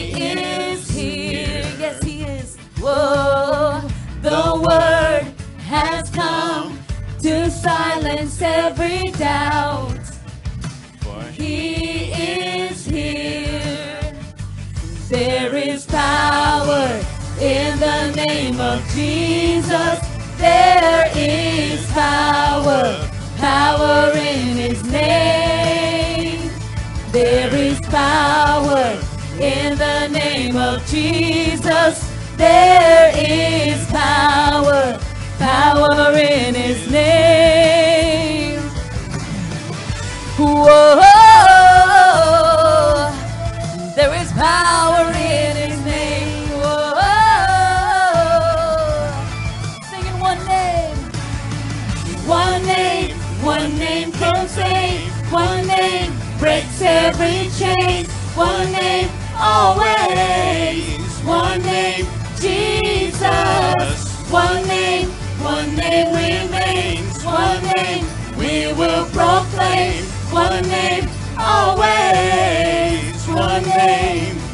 There is power in the name of Jesus. There is power, power in his name. There is power in the name of Jesus. There is power, power in his name. There is power in the name of Jesus. There is power, power in his name. There is power in the name of Jesus. There is power, power in his name.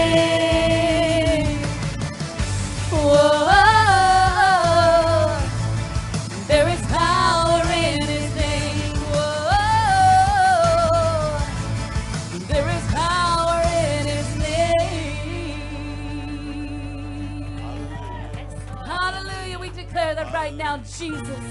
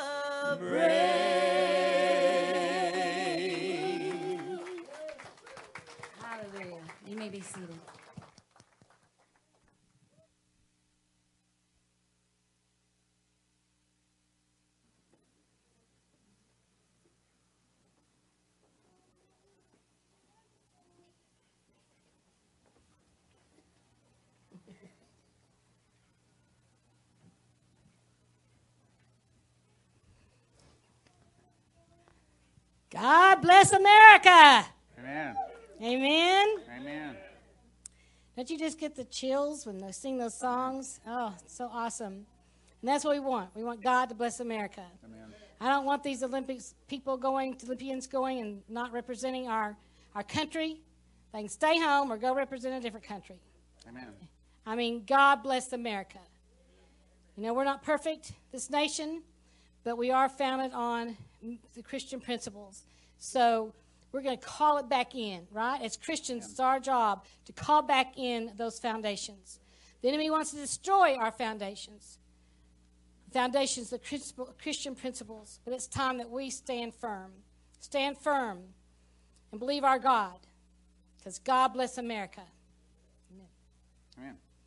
Dear Heavenly Father, I just thank you so much for this man of God. I thank you that he's coming to give us your word today. Lord, I know that he spent time praying and asking you what to share with your people. And Lord, give us ears to hear what the Spirit of the Lord is saying and help us have eyes to see. Help us to have understanding. And when we walk out those four door, the doors of this church, the four corners of this church, and others that they're watching online, that we not forget what was brought here today. That we receive your blessing, we receive your word, we receive it, and we know it, and we remember it. Remember it in the name of Jesus. Lord, anoint him from the top of his head to the soles of his feet. Lord, give him revelation knowledge even as he brings the message to us. Give him discernment. Give him more word of knowledge, Lord, in the name of Jesus. Give him examples, Lord, and anoint him as a preacher of your word today. In Jesus' name. Amen. Amen. Amen. Great and marvelous are thy works, Lord God Almighty. Just and true are thy ways, thou King of saints. Who shall not fear thee, O Lord, and glorify thy name? For thou only art holy. For all nations shall come and worship before thee when thy judgments are made manifest. From one new moon to another, one Sabbath to another, all flesh shall come to worship before thee. When they see who you are, when they see you return with all power and glory, every knee will bow, every tongue will confess that Jesus Christ is Lord to the glory of the Father. And we look forward to that day when there will be no more sin, there'll be no more death. And Lord, we ask you to bless this nation and give me the words to say to encourage the people that there are some good times coming in Jesus' name. Amen. So, today's Independence Day, 4th of July. It's a day when we can celebrate some good things in our nation. And so today we're going to talk about that. I uh, openly confided to everyone that I had never really asked God to make me a New Testament preacher, you know, a real preacher. I mean, I don't mind teaching that prophecy stuff, but, you know, being a preacher. But uh, I don't know, maybe a month ago, something in that ballpark, I began saying, okay, okay, okay, okay, fine. I now want to be a preacher. I want to preach the Word of God. I want to preach Jesus. I want to preach. I need some air blowing on me. I'm warm up here. I want to preach the blood of Jesus. I asked him to start giving me revelations. So I normally drive around. I have a little iPod connected into my car. And I normally, when I turn on my car, it starts playing Revelation. But I reached the end of Revelation and it jumped over to Matthew. And I first I started, got to go back to Revelation. No, wait a minute. Been a long time since I listened to Matthew. Okay, we'll let Matthew play. So I'd been driving around for several days, letting Matthew play, and ran across these scriptures. And something jumped out of the scriptures to me. If you've not had a revelation from God, let me explain how it works. It works in different ways. I mean, sometimes there's a dream or a vision, but a lot of times it's all of a sudden it's like it's like there's a door in the spirit opens up and you still see that that's English, you still hear that's English, but all of a sudden kind of like that song we just we got a different understanding once we heard that story about Francis Scott Key. We got a different, we got a deeper understanding. Well, that happens a lot of times when we're studying and reading, excuse me, the Word of God. All of a sudden, we, we, we get a, a, deeper understanding that we've never got before. A lot of times that's a revelation. And I got one of these scriptures it has to do with this area right here. Now, I know those are kind of small words, but I want to put them all on one page because there's an important point I want to make here. And I'm going to tell you the point in advance before we get to it. And that is, cannot tell you these 32 years how I've been carrying the message, the warning of Dumitru Duduman. And I'd always been saying that Revelation 18 had to be speaking about America, which is correct. And then there's actually a total of six chapters in the Bible talking about America. But I'd never seen this. So I'm bringing you a positive message this morning. I, here's, here's where we're going. Let me just tell you the point of what I'm going to say right up front. The point is, I believe that America is this nation. I believe that America is the police officer of the world. We are the nation that God has called us to take His word, to take His blood, and take it to the world, especially, specifically, and that's what it's about to say. I'm going to show you in the Bible, I'm going to show you in the prophecies specifically that God has raised up America to be that nation that replaces, now, hear what I'm saying, because you could misunderstand this, that replaces what Israel was supposed to do. Israel was supposed to be the nation that did that. Now, I'm going to show you at the bottom. No, God has not thrown Israel away. That's not what I'm saying. But see, you remember the story when the woman came and asked Jesus to pray and heal. She, he said no, because I'm not sent to the Gentiles, in so many words. And she says, and he said, but I've, been, I've, I've not been sent to the dogs. And remember, she said, yes, but even if there's a morsel that falls off the bread, or falls off of the table, that the dogs will eat it. Remember that? And he said, according to your faith, be it unto you. Meaning, meaning, Jesus originally was sent to the Jews and only to the Jews. What I'm about to show you in the scriptures, this was the revelation I got, is that we are that nation in these scriptures that God has chosen. And when I was reading this, I got the anointing touching me. I, I've got a confirmation that in my heart there's absolutely, positively no question that's what this is saying. That we are, America, is the nation that is supposed to carry the name of Jesus to the world. And for the most part, we've done that. Of course, we've also fallen on our face of recent. And now the nation that took the Bible to the world, the nation that took the King James Bible from England and printed it up and spread it around the world, has now been the nation that has also allowed the devil, through Hollywood and the music and the print, to also take corruption around the world, which is one of the reasons we're about to be punished. Now, the point here. So we're going to go to Matthew 21. Here another parable. There was a certain householder which planted a vineyard and hedged it about. Now, why a vineyard? Why not a wheat field? Because he knew that when he was starting this, see, what's the difference between the grape and the wheat?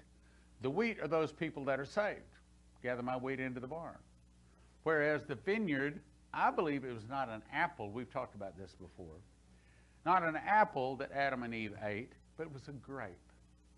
There's only eight verses in the entire King James Bible that have the word apple in them, and none of them have anything bad to say about the apple. Boy, look up grape or wine or vineyard or wine press or anything like that, and it's all bad. Which, by the way, why would we use grape juice to represent the blood of Jesus? Because grape juice represents the most evil. It represents eating of the, the fruit that Adam and Eve ate of, yet blood of Jesus purified it. Okay? I think there's a reason why we, someplace back there, someplace somewhere along the line, it was grape juice that was replacing the blood of Jesus. Anyway, here another parable. Okay, what's a parable? A parable is a simple story that carries a much higher message, a second message, yes? There was a certain householder which planted not a wheat field, but a vineyard. Means he planted good seed into an evil ground. Hedged it about. What does that mean? He immediately put up a hedge.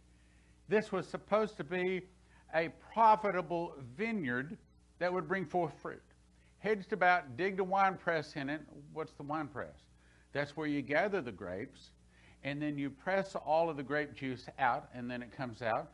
And at least before Noah and before the flood, that grape juice didn't spoil. But that's the reason Noah didn't understand that that grape juice had spoiled and become wine, and he didn't understand that he was about to get drunk. Anyway, so dig the wine press, meaning he'd set everything up to where he could have fruit or he could have his wine that he wanted. He built a tower. Why a tower? to see that the animals, to see that people didn't come in to, to, to destroy the vineyard. He let it out to husbandmen. Who are the husbandmen? In this case, it's the Jews, the Israelites. Now, let me define Jews. When I say Jews, I'm talking about sons of Abraham, sons of Israel. I'm not talking about the Khazarian mafia, the Moloch and the Baal worshippers. I'm not talking about those people that say they're Jews but are not, but do lie, according to Revelation 1. Husband and went to a far country. Okay, so what this is saying is that God brought his word down through Jesus to the Jews. Correct? Correct? Okay. Hadn't sent to the Gentiles not until the, the sheet came down. And remember, Peter said, God said, kill and eat. Peter said, hmm, um, uh, everything unclean has ever come to before my lips. Uh, no, no, I can't do that. Call thou not unclean what I call clean. And until that moment, the gospel was only sent to the Jews. So, what he's saying here, this householder is the father that built a vineyard. He brought his word down through the Jews. Then he went to a far country for about 2,000 years, some somewhat. Okay? And when the time of the fruit drew near,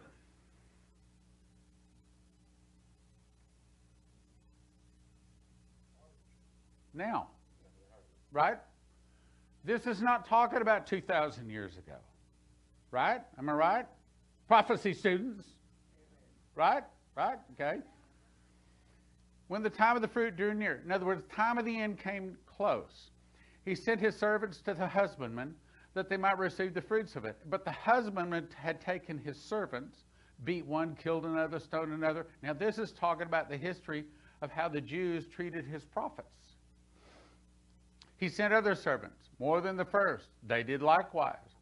But last he sent his son, Jesus, saying, They will reverence my son. But when the husband saw the son, they said among themselves, Ah, this is the heir.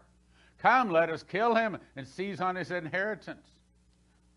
Here it is right here. You understand what's going on, right? Okay. They caught him, cast him out of the vineyard, and slew him. Where was Jesus crucified?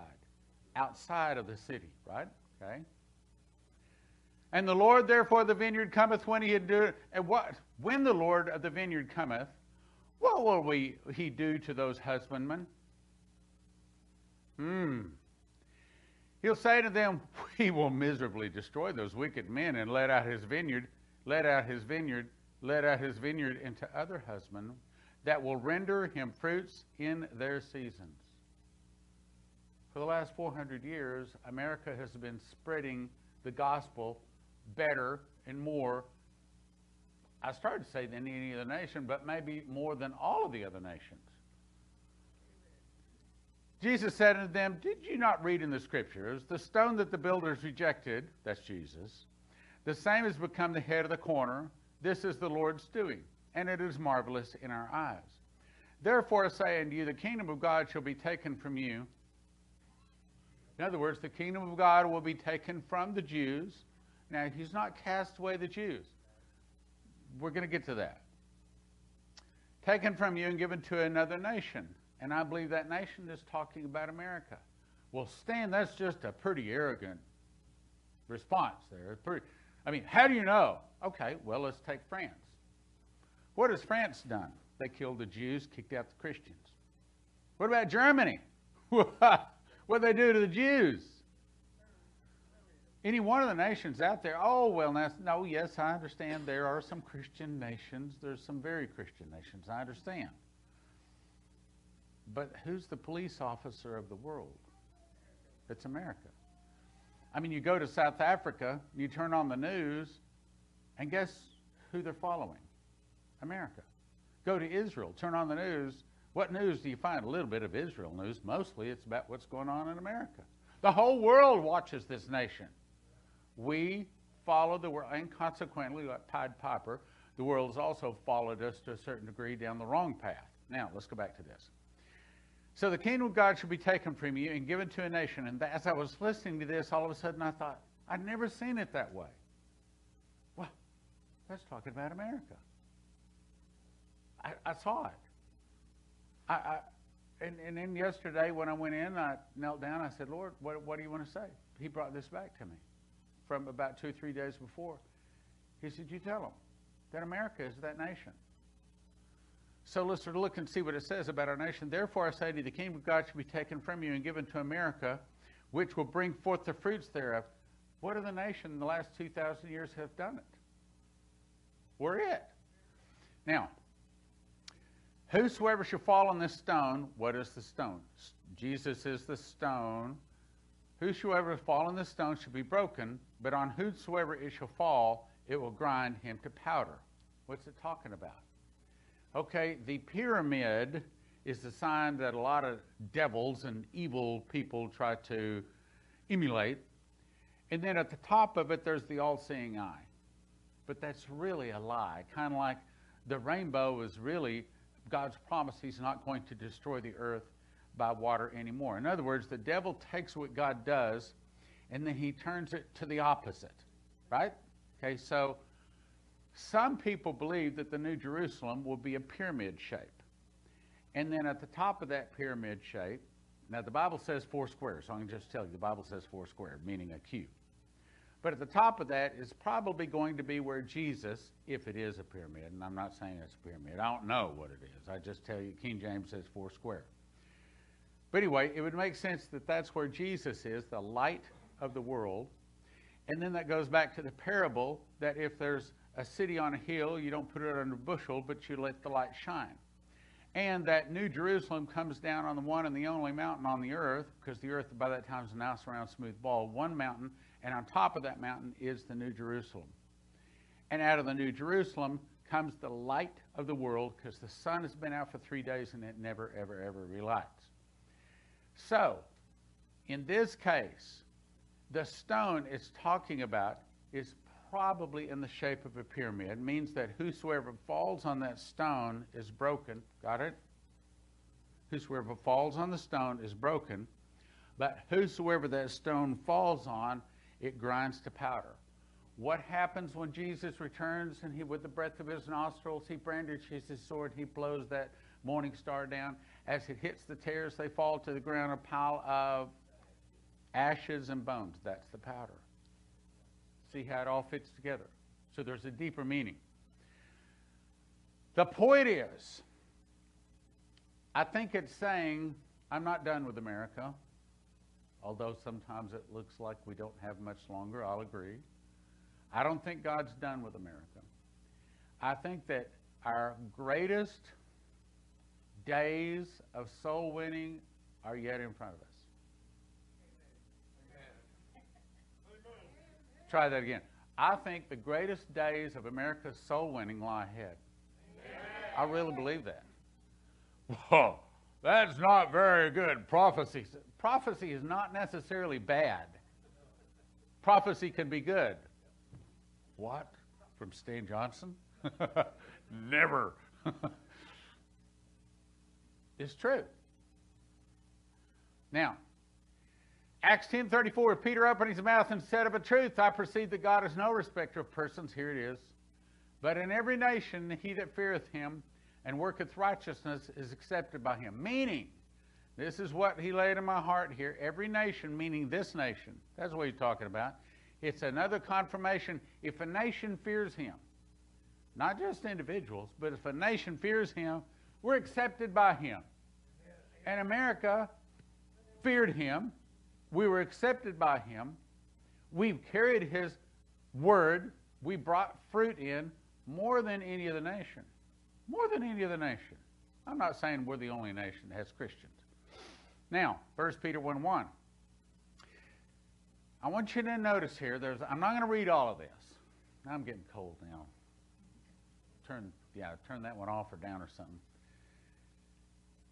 The most important thing is to look at the words in the yellow here. So this is Peter 1 1. Okay, so what does that mean? Some people say Peter was one of the greatest of the disciples. And it says, Peter, an apostle of Jesus Christ, to the strangers scattered throughout Pontus. Okay, he names them all. Is he talking to the Jews or the Gentiles? I'm sorry, Gentiles. Are we clear on that? He's not talking to the Jews, he's talking to the Gentiles. This is the first sentence in the chapter or the book Peter. First Peter.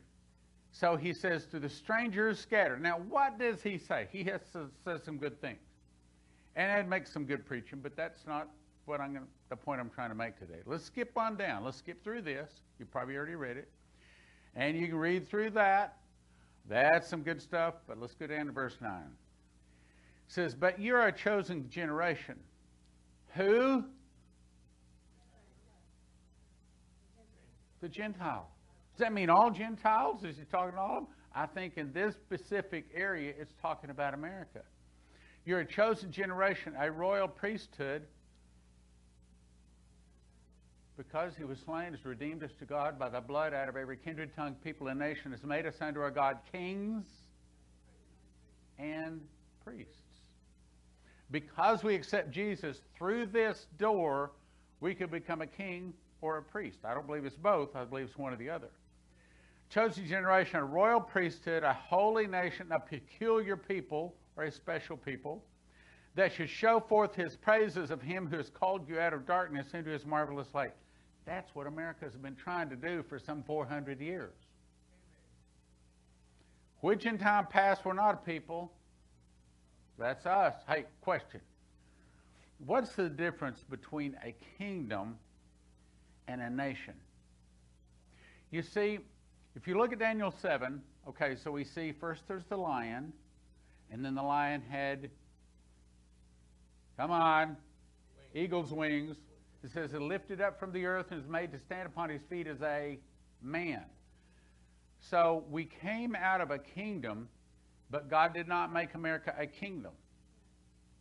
Kingdoms have kings.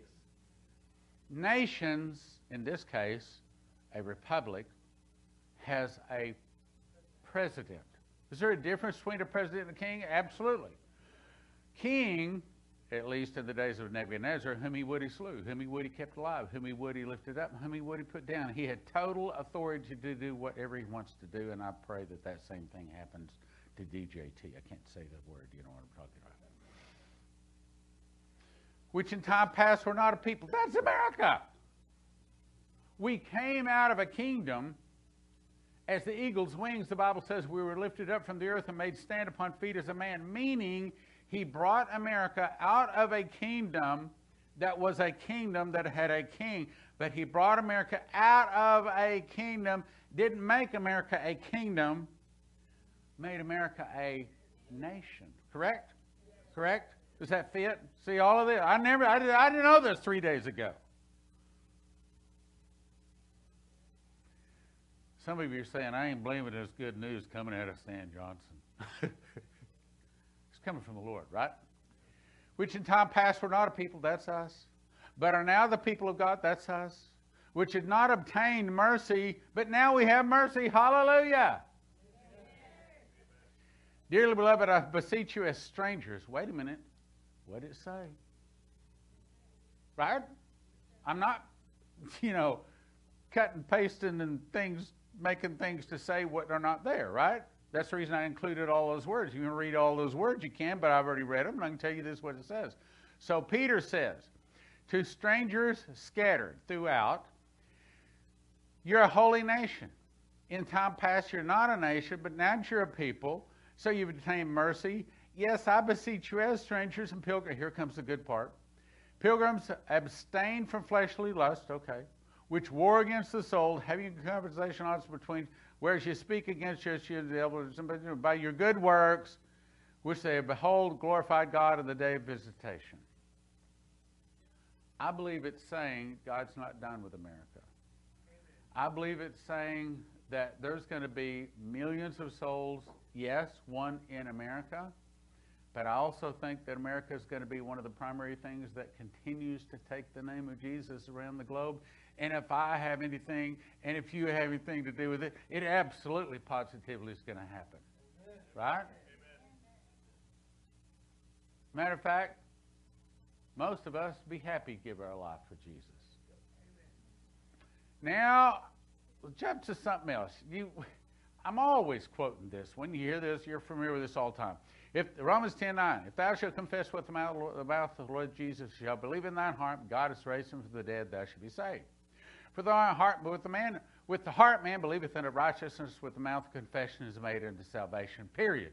And that's where we normally stop. However, there's some things that point to, to America after that. So let's read them. For the scripture saith, Whomsoever believeth on him shall not be ashamed. There is no difference between Jew and Greek. Wait, wait. Here we go. Scat- strangers scattered, one nation. There's no difference. A lot of times, the Jewish roots people, the Hebrew roots people, and especially the Jews want to say, oh, well, the, the Gentiles were grafted into the Jews. Wrong. We're grafted into Jesus.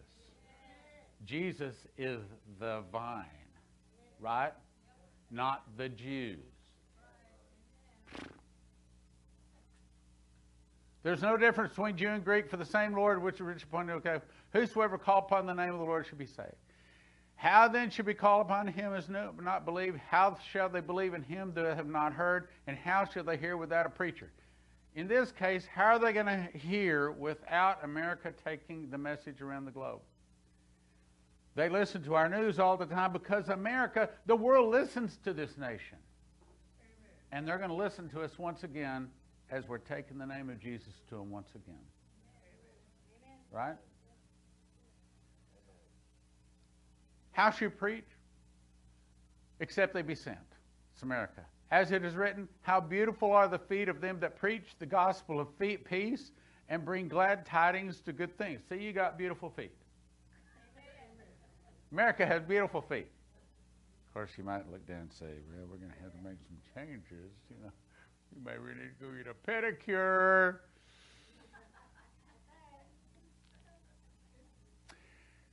But they have not all obeyed, obeyed the gospel, for Isaiah says, Lord, who hath, who hath, I'm trying to read too fast, but Lord, who hath believed our report? So then faith cometh by hearing, hearing by the word of God, famous verse. But he says, Have you not heard? Yes, verily, their sound went into all the earth, and the words in the end of the world. I'm, I'm getting to a point here. But I say, Did not Israel know? First Moses saith, I'll provoke you to jealousy by them who are no people. I believe it's talking about America. I don't think it's just talking about America. I think it's talking about Christians in general. But for the most part, yeah, it is talking about here.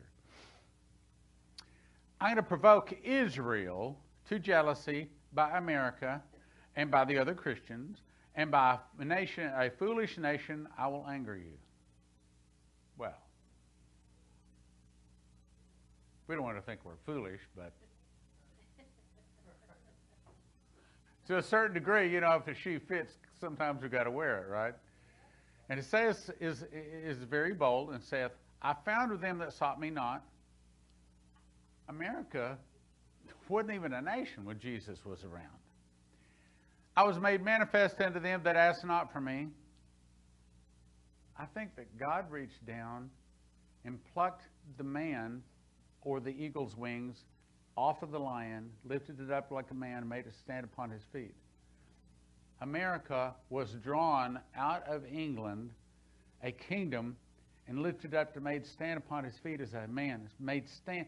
God made a nothing out of a kingdom, lifted us up out of that kingdom, brought us across the pond, and put us down here to spread his gospel. There, you agree with that?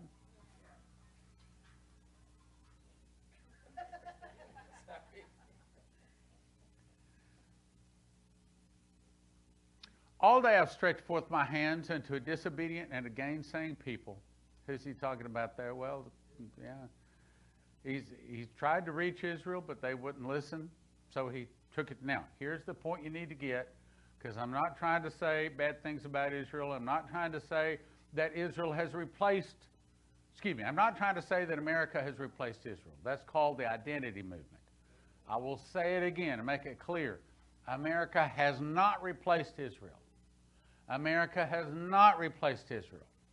Israel will still be raised up and used very powerful in the last days.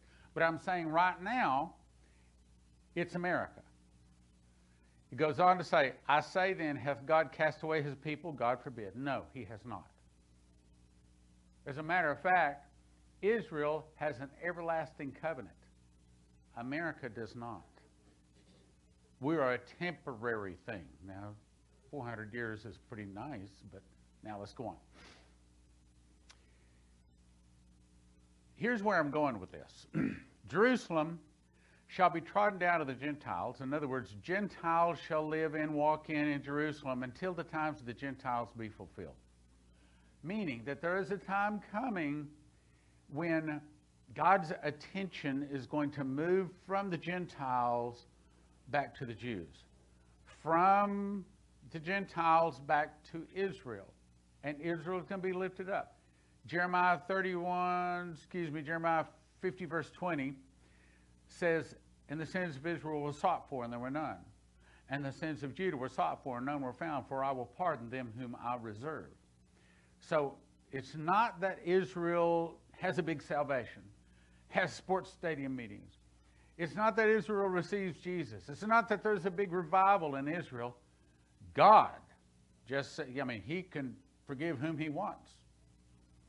He's sovereign. He doesn't have to fulfill some kind of list where you got to receive Jesus, you got to. If God wants to forgive somebody, look at David. David killed. God forgave him. What? He's sovereign. He does what he wants to do. And what he does with Israel, he just washes Israel clean. And it says with water. Doesn't say with blood. Not with the blood of Jesus. He washes Israel clean. Now, now you know where we're going. Let me back up. This, contrary to what some of the prophecy teachers teach, this is not talking about 2,000 years ago. This is talking about Armageddon.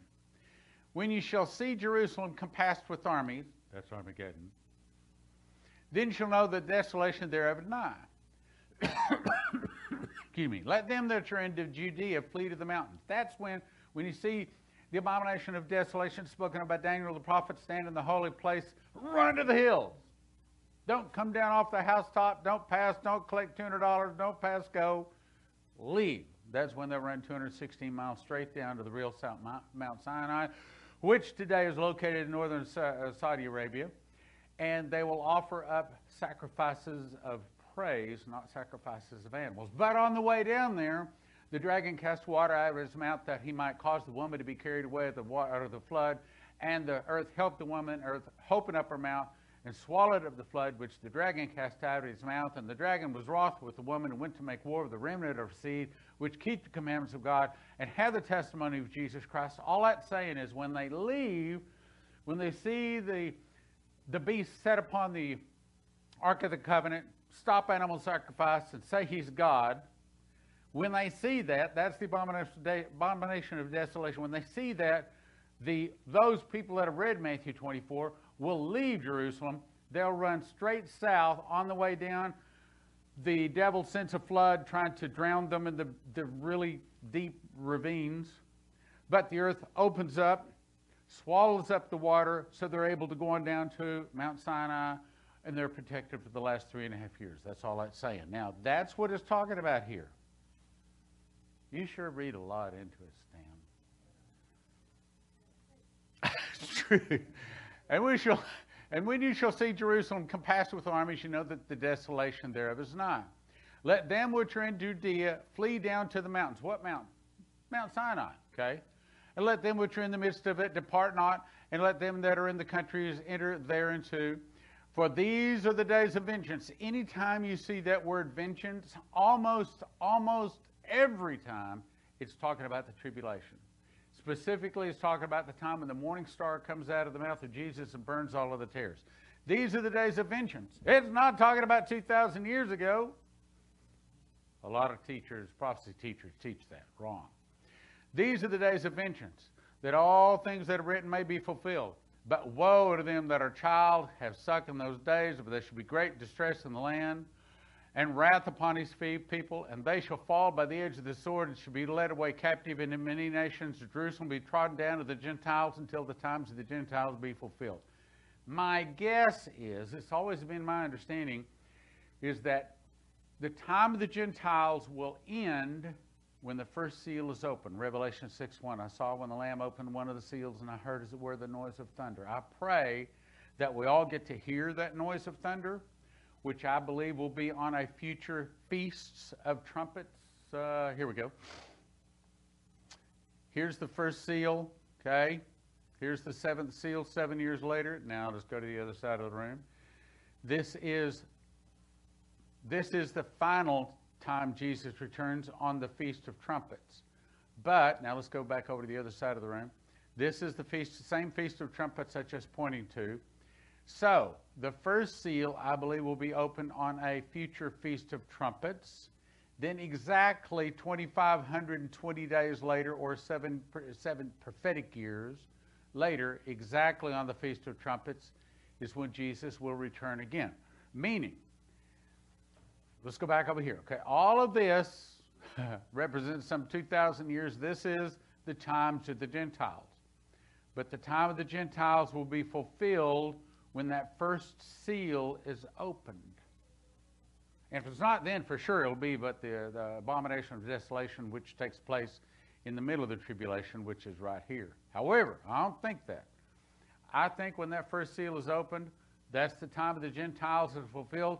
God's attention, as the angel told Dumitru, moves then from the, the, the Jews over to the Gentiles. Now, at this time, this is further confirmation what we're talking about. Okay, so let me back up. Jerusalem is surrounded because this is when the Euphrates River is dried up, so it allows the kings of the east to come over.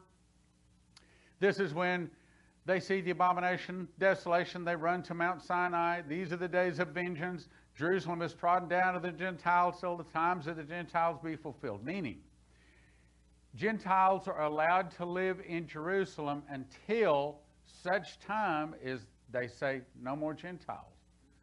I don't exactly understand how that's going to work, but that's what the scriptures say. There should be signs in the sun and the moon and the stars upon the earth, the stress of nations with perplexity. That means they do not know a solution. The sea and the waves roaring, immense hearts failing for fear for looking at those things that are coming upon the earth. For the powers of heaven shall be shaken. Well, if you look over here, that's when the sun gets seven times hotter. Then it goes out, it novas, it goes black as sackcloth of hair. And this is from here, this is 24 hours, 24 hours, 24 hours. So from here to here is about 72 hours later. Sun goes out, 72 hours later, Jesus returns. That's what it's talking about. So, when you see signs in the sun, the moon, the stars upon the earth, powers of heaven shaken, then shall the Son of Man coming in the clouds. That's here on the Feast of Trumpets, right here, okay? Cloud and that's not white clouds, that's dark clouds with power and great glory. When you see these things begin to come to pass, look up, lift up your head, for your redemption draweth nigh. Now, going back to America, tying this together.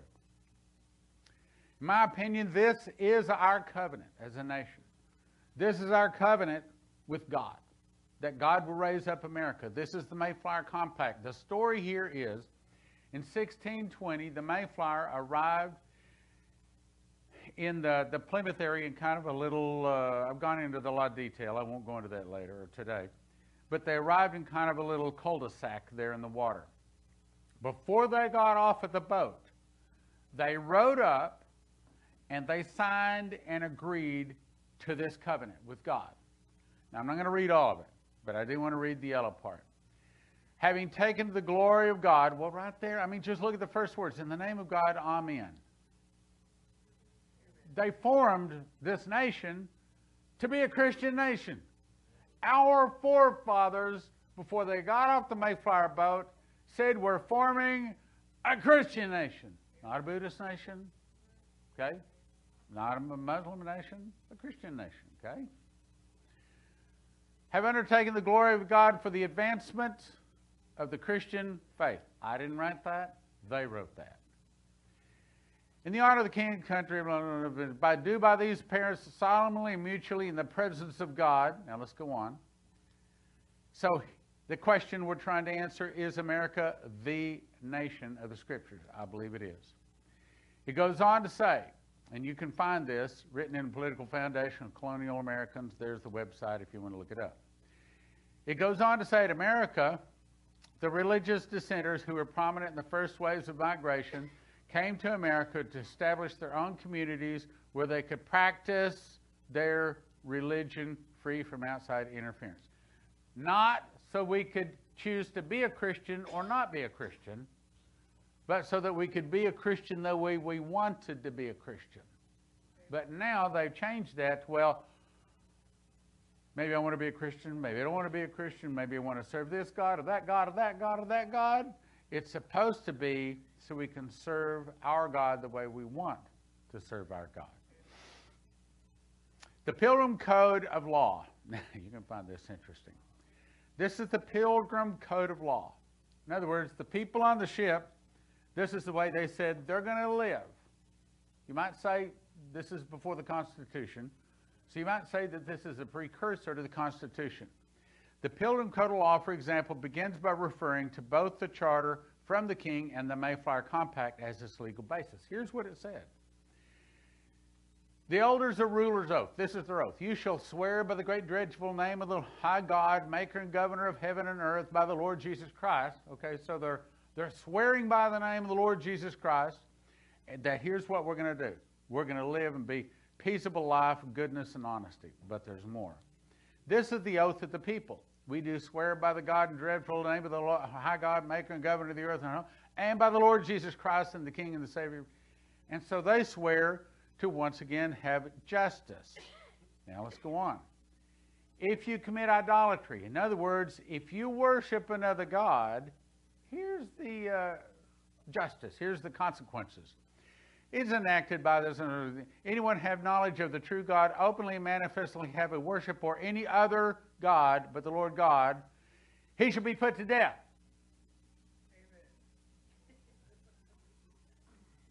I guess that would put a screeching halt to a whole lot of the problems in America, wouldn't it? Now, can we say that we're a Muslim nation with this? No. Buddhist nation? No. It's a Christian nation. So everything I'm saying is I'm trying to prove that we are that nation of the scriptures. If you do buggery, what's buggery? Is that uh, bad pest control, you know? That's right, homosexuals. Oh, gays. If you do that, put to death. False witness, lying, Adam Schiff. You know, I, I look forward to the day of judgment. I want to see how some of these people are judged. I didn't say anything bad about judgment. I mean, about, about Adam Schiff. I'll let the Lord do that. but I just want to watch it. False witness, they'd be put to death. But back up, back up. Cursing parent, curse your parents, put to death. Rape, punished with death. Adultery, severely punished by whipping two to several times. In other words, it's not just one whipping. It might, it might not be just two whippings. You might get several whippings. And there's probably some of that could goes on. Probably America needs a little of that. That's hard stuff, Stan. Well, it's a lot easier than what Jesus would dish out. Fornication. Uh, for anyone enjoining in marriage, they should be immersed, uh, in other words, uh, assigned a fine. They should be fined. If you commit adultery, you're fined. Swearing, taking the Lord's name in vain, uh, you're fined. This is that has to do 10 cents or something. I don't know, 10, it's some kind of fine. But they're also they can levy a fine, but they should also be put in stocks there to continue for a time not exceeding three hours nor less than one hour. You know, the, the, the pain of stocks is not being able to move. I mean, I don't know, but I would just assume, and I don't want to know either. Lying, fined. Drunkenness, fined. So, I'm saying that America is the police officer of the world, and I'm going to point to this scripture as proof. And in her, America, was found the blood of prophets and of saints and are all the slain upon the earth. In other words, God is holding America responsible for allowing the tribulation to come, allowing the beast to destroy, allowing the mark of the beast to destroy as many people as they do. We are the police officer of the earth. We are the ones that God is saying, you're not supposed to let this happen. That's why I'm calling people into a solemn September assembly, September 6, 7, and 8. 48 hours of fasting and prayer. And if you want to save our nation, if you think these things are going on in our nation, then you, you need to have your body there. Not just live stream. You need to be there. You need, well, it costs a lot of money. Well, pray and ask God to send the money. If we can move a mountain, surely we can get a couple hundred bucks to go to a meeting. This is supposed to be a positive talk, Stan. Here's what we're doing. If my people, that's us, called by my name, shall humble themselves and pray and seek my face, and here it is, turn from the wicked ways, then I will hear from heaven and forgive their sin and will heal their land. Almost every night I put on my full armor of God, I ask the angels to be placed around me, and then I send out the ministry and protecting guardian warrior angels to destroy principalities and powers and rulers of darkness and evil in high places. Specifically, like for example, I think this was the night before last, I send out the angel of Revelation 7, verse 1. I saw an angel come down from heaven having the key of the bottomless pit, and he opened the bottomless pit, and there rose a smoke out of the pit as the smoke of the sun of the smoke of, of a great furnace, and the sun and the air were darkened by reason of the smoke of the pit. And out of the smoke came locusts upon the earth. Meaning, this is the angel that has the key of the bottomless pit. The bottomless pit is down deep in the earth.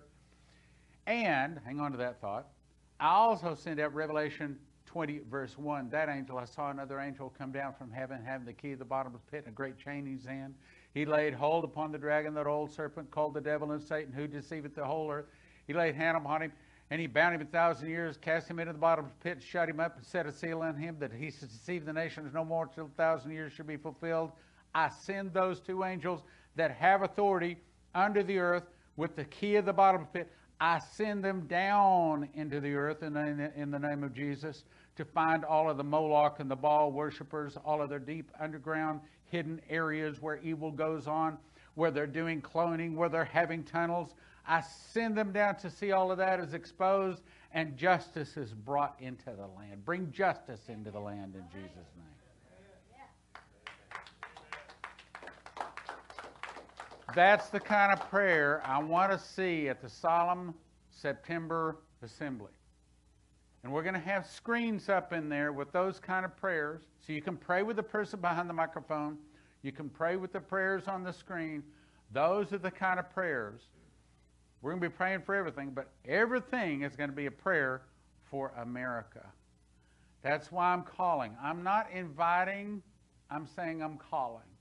I'm calling you, I'm calling all of you in the name of Jesus that have your name in the book of life, that no one understand what's going on in the world today. I'm calling you to come to the solemn September assembly.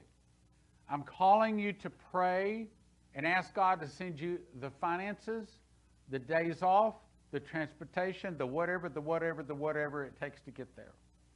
Bring your body, bring your heart, your time, bring your Bible, and come ready to do battle. Bring your shofar. Come ready to do battle in the Spirit, to loose the angels to do warfare.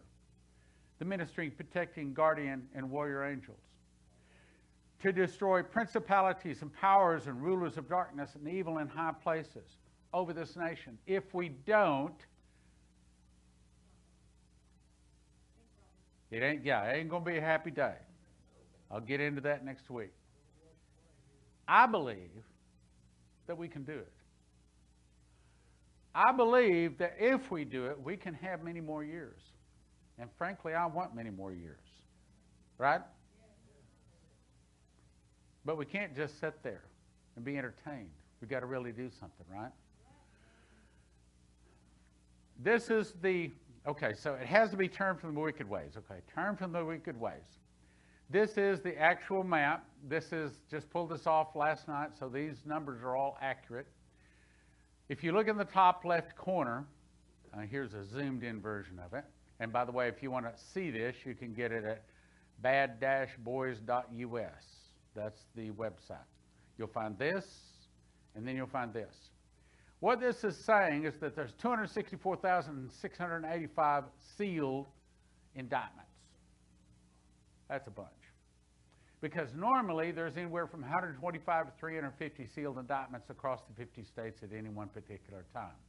So when there's 26, no, 264,000, now uh, one indictment can arrest nine people. On the other hand, nine indictments can be served on one person. So we don't know how many persons that represents. However, there's already been 29,000 unsealed. Did you hear about two weeks ago that there was 800 people arrested from the drug cartels? Did you hear that? And did you hear how they did that?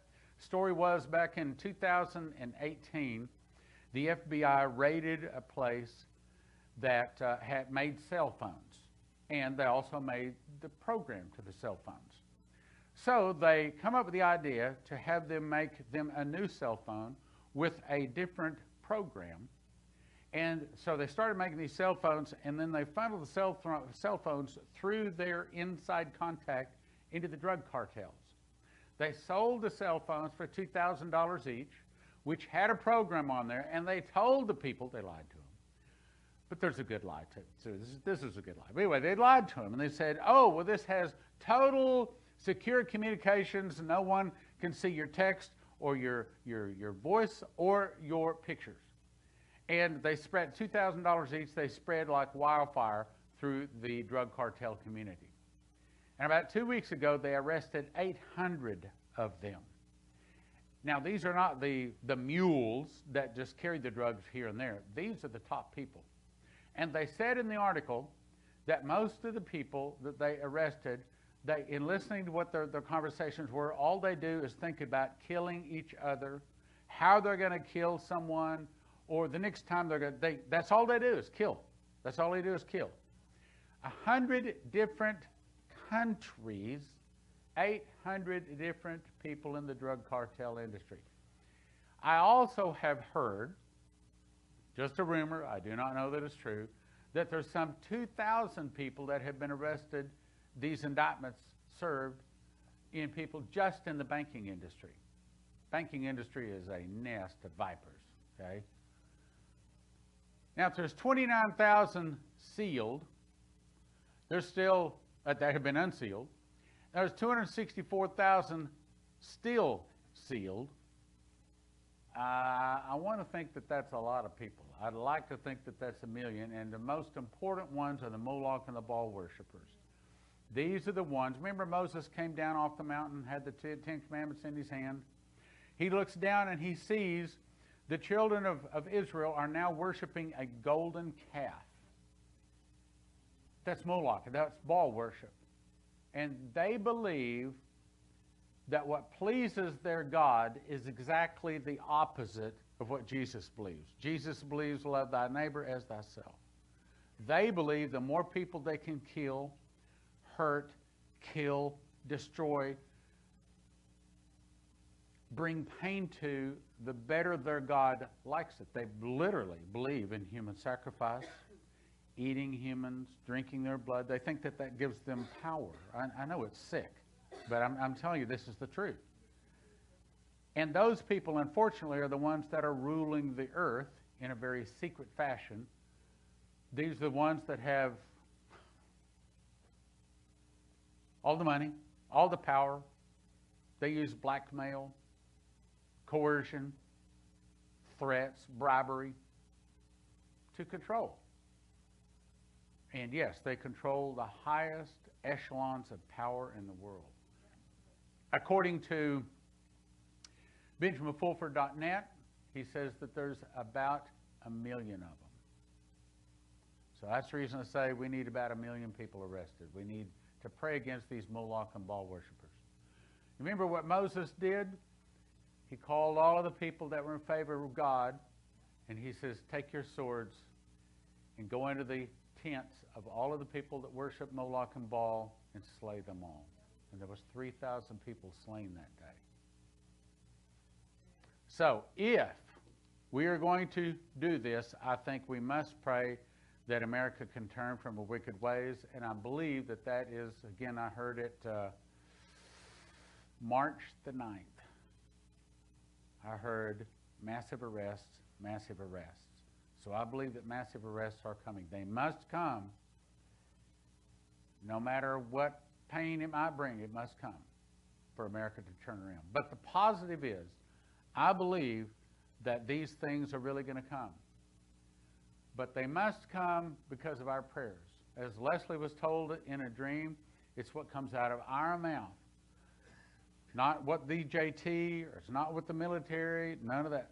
It's what comes out of the mouth of the Christians because he gave us power over serpents and scorpions and over all the power of the enemy. Nothing by any means shall hurt them, right? He gave us the power. It's what comes out of our mouth. So that's the reason we're going to gather at the solemn September assembly. Everybody, all of us. Room holds 500. I hope it fills up in two or three weeks, and all of a sudden we got to get a bigger room someplace. We need as many people as we can possibly get there to fast and to pray, or, and you don't want me to fill in those blanks. We'll fill in those blanks the next 24 hours or so. You go to watchmanstrumpet.com you get signed up. Yes, we ask a $25 donation. Why? Well, part of it is we have expenses. But as you recall, DJT had a rally, and a bunch of the bad guys jumped up and made reservations. So they thought the whole place was full, and hardly anybody showed up because the reservations were free. So because it's $25, we have to know that the people are really coming. Also, we encourage you to become a ministry member, not just a visitor, but someone that really says, Yes, I place my heart with this vision. The vision being to win souls, to go to sports stadiums, to win thousands upon thousands of people. If you believe in that, then go to right down here in the bottom left corner, become a member, ministry member, fill that out and send it in. Also, you can help us get the word out. Doesn't cost you anything, but you just click like, share, subscribe, and then hit the bell. Like, share, and subscribe. I want to close by giving you the opportunity to receive Jesus. Okay, let's say that someone's online. I want to believe that the people in the congregation are all saved, but maybe not. We have a couple of visitors. Someone's watching, and you've never accepted Jesus. I remember, I don't know, we'd had been having meetings in Topeka, Kansas for two or three years. And this one lady would come in every month, sit in the same chair every month. Everybody thought she was saved got to the end, I asked them to pray the prayer. I said, How many of you just received Jesus for the very first time? Our mouths fell open when this lady raised her hand. She'd been coming to the meeting for two or three years, never accepted Jesus. John 3:16 says, "For God so loved the world that he gave his only begotten son that whosoever believeth in him should not perish. We don't have to die, we can live forever. Should not perish but have eternal life. And in order to have that, it's real simple. You can't earn it, you can't buy it. You have to realize we've all sinned. We've all Bible says that we were sinners before we were born. And the way you get that is understanding it's a free gift. By grace you are saved through faith and not of yourselves. It is a gift of God, not of works, lest any man should boast. No one can buy the blood of Jesus on the cross. No one can earn enough. We can't be good enough to be worthy of it. It's a free gift. Okay? How do we reach out and take that free gift of eternal life? If thou shalt confess with thy mouth the Lord Jesus, and shalt believe in thine heart that God has raised him from the dead, thou shalt be saved. For with the heart man believeth unto righteousness, but with the mouth confession is made unto salvation. Meaning, we got to believe it, we got to say it, we got to say it, we got to believe it. We can't say it, not believe it, can't believe it, and not say it. Got to say, got to believe. Got to believe, got to say. Okay? Finally, repent, be baptized. Everyone, even in the name of Jesus Christ, for the remission or the washing away of your sins, we should, every one of us should, once we receive Jesus, go on and be fully water dunked in the name of Jesus. Because it's a, it's a picture of the old sinful person dying and being reborn in the blood of Jesus clean. If you've not asked Jesus into your heart, let me tell you what's about to happen. When you ask Jesus into your heart, the most powerful thing in the universe happens. You're given another chance. You're given a chance to start over. I mean, have you ever been playing Monopoly and all of a sudden you see you're losing? You say, wait, wait, wait, wait. Can we back up a few moves? Can I go ahead and buy Park Place when, when I remember I was sitting on it? Can I go ahead and buy it? No, you're already passed it. Only in this case, you can have a new start. You can have all your sins washed away. You can have another chance. Now, it doesn't mean that once you get your sins washed away, hot dog, now I can go back to sinning. No. Now we have to walk with Jesus. So I'm going to pray a little prayer. It only takes about 60 seconds to pray it. It's very simple. But in that 60 seconds, if you'll pray this prayer, what will happen is the Spirit of Jesus comes into your heart, boom, washes you clean. Write your name in the book of life. Now, it's not written in there, it's not chiseled into granite. You write it in, it's written in with pencil. And on the other end of that pencil, there's an eraser. Because you write it in and you can take it out. But this is your chance to write it in. But then we have to keep it in by following Jesus. If you love me, you keep my commandments. Why call me Lord, Lord, and not do what I, I teach you to do? So let's pray the prayer. Everyone pray it together. It's simple together. Dear Heavenly Father, I admit I'm a sinner. I confess with my mouth and I believe in my heart that Jesus is the Christ, the Son of the living God, died on the cross, arose three days later. I received his blood to wash my sins away, to write my name in the book of life, to keep me holy, and to save me in the day of trouble. In Jesus' name, amen. Now, if you just prayed that prayer for the very first time and you're in the room, please raise your hand. I promise I will not embarrass you. If you just prayed that prayer for the very first time. Okay. If you're online, you just prayed that prayer for the very first time. Send me an email saying, Stan, I prayed the prayer. Right there. Send me an email. And then I'll email something back to you. Something, hopefully, that has a lot of intelligence to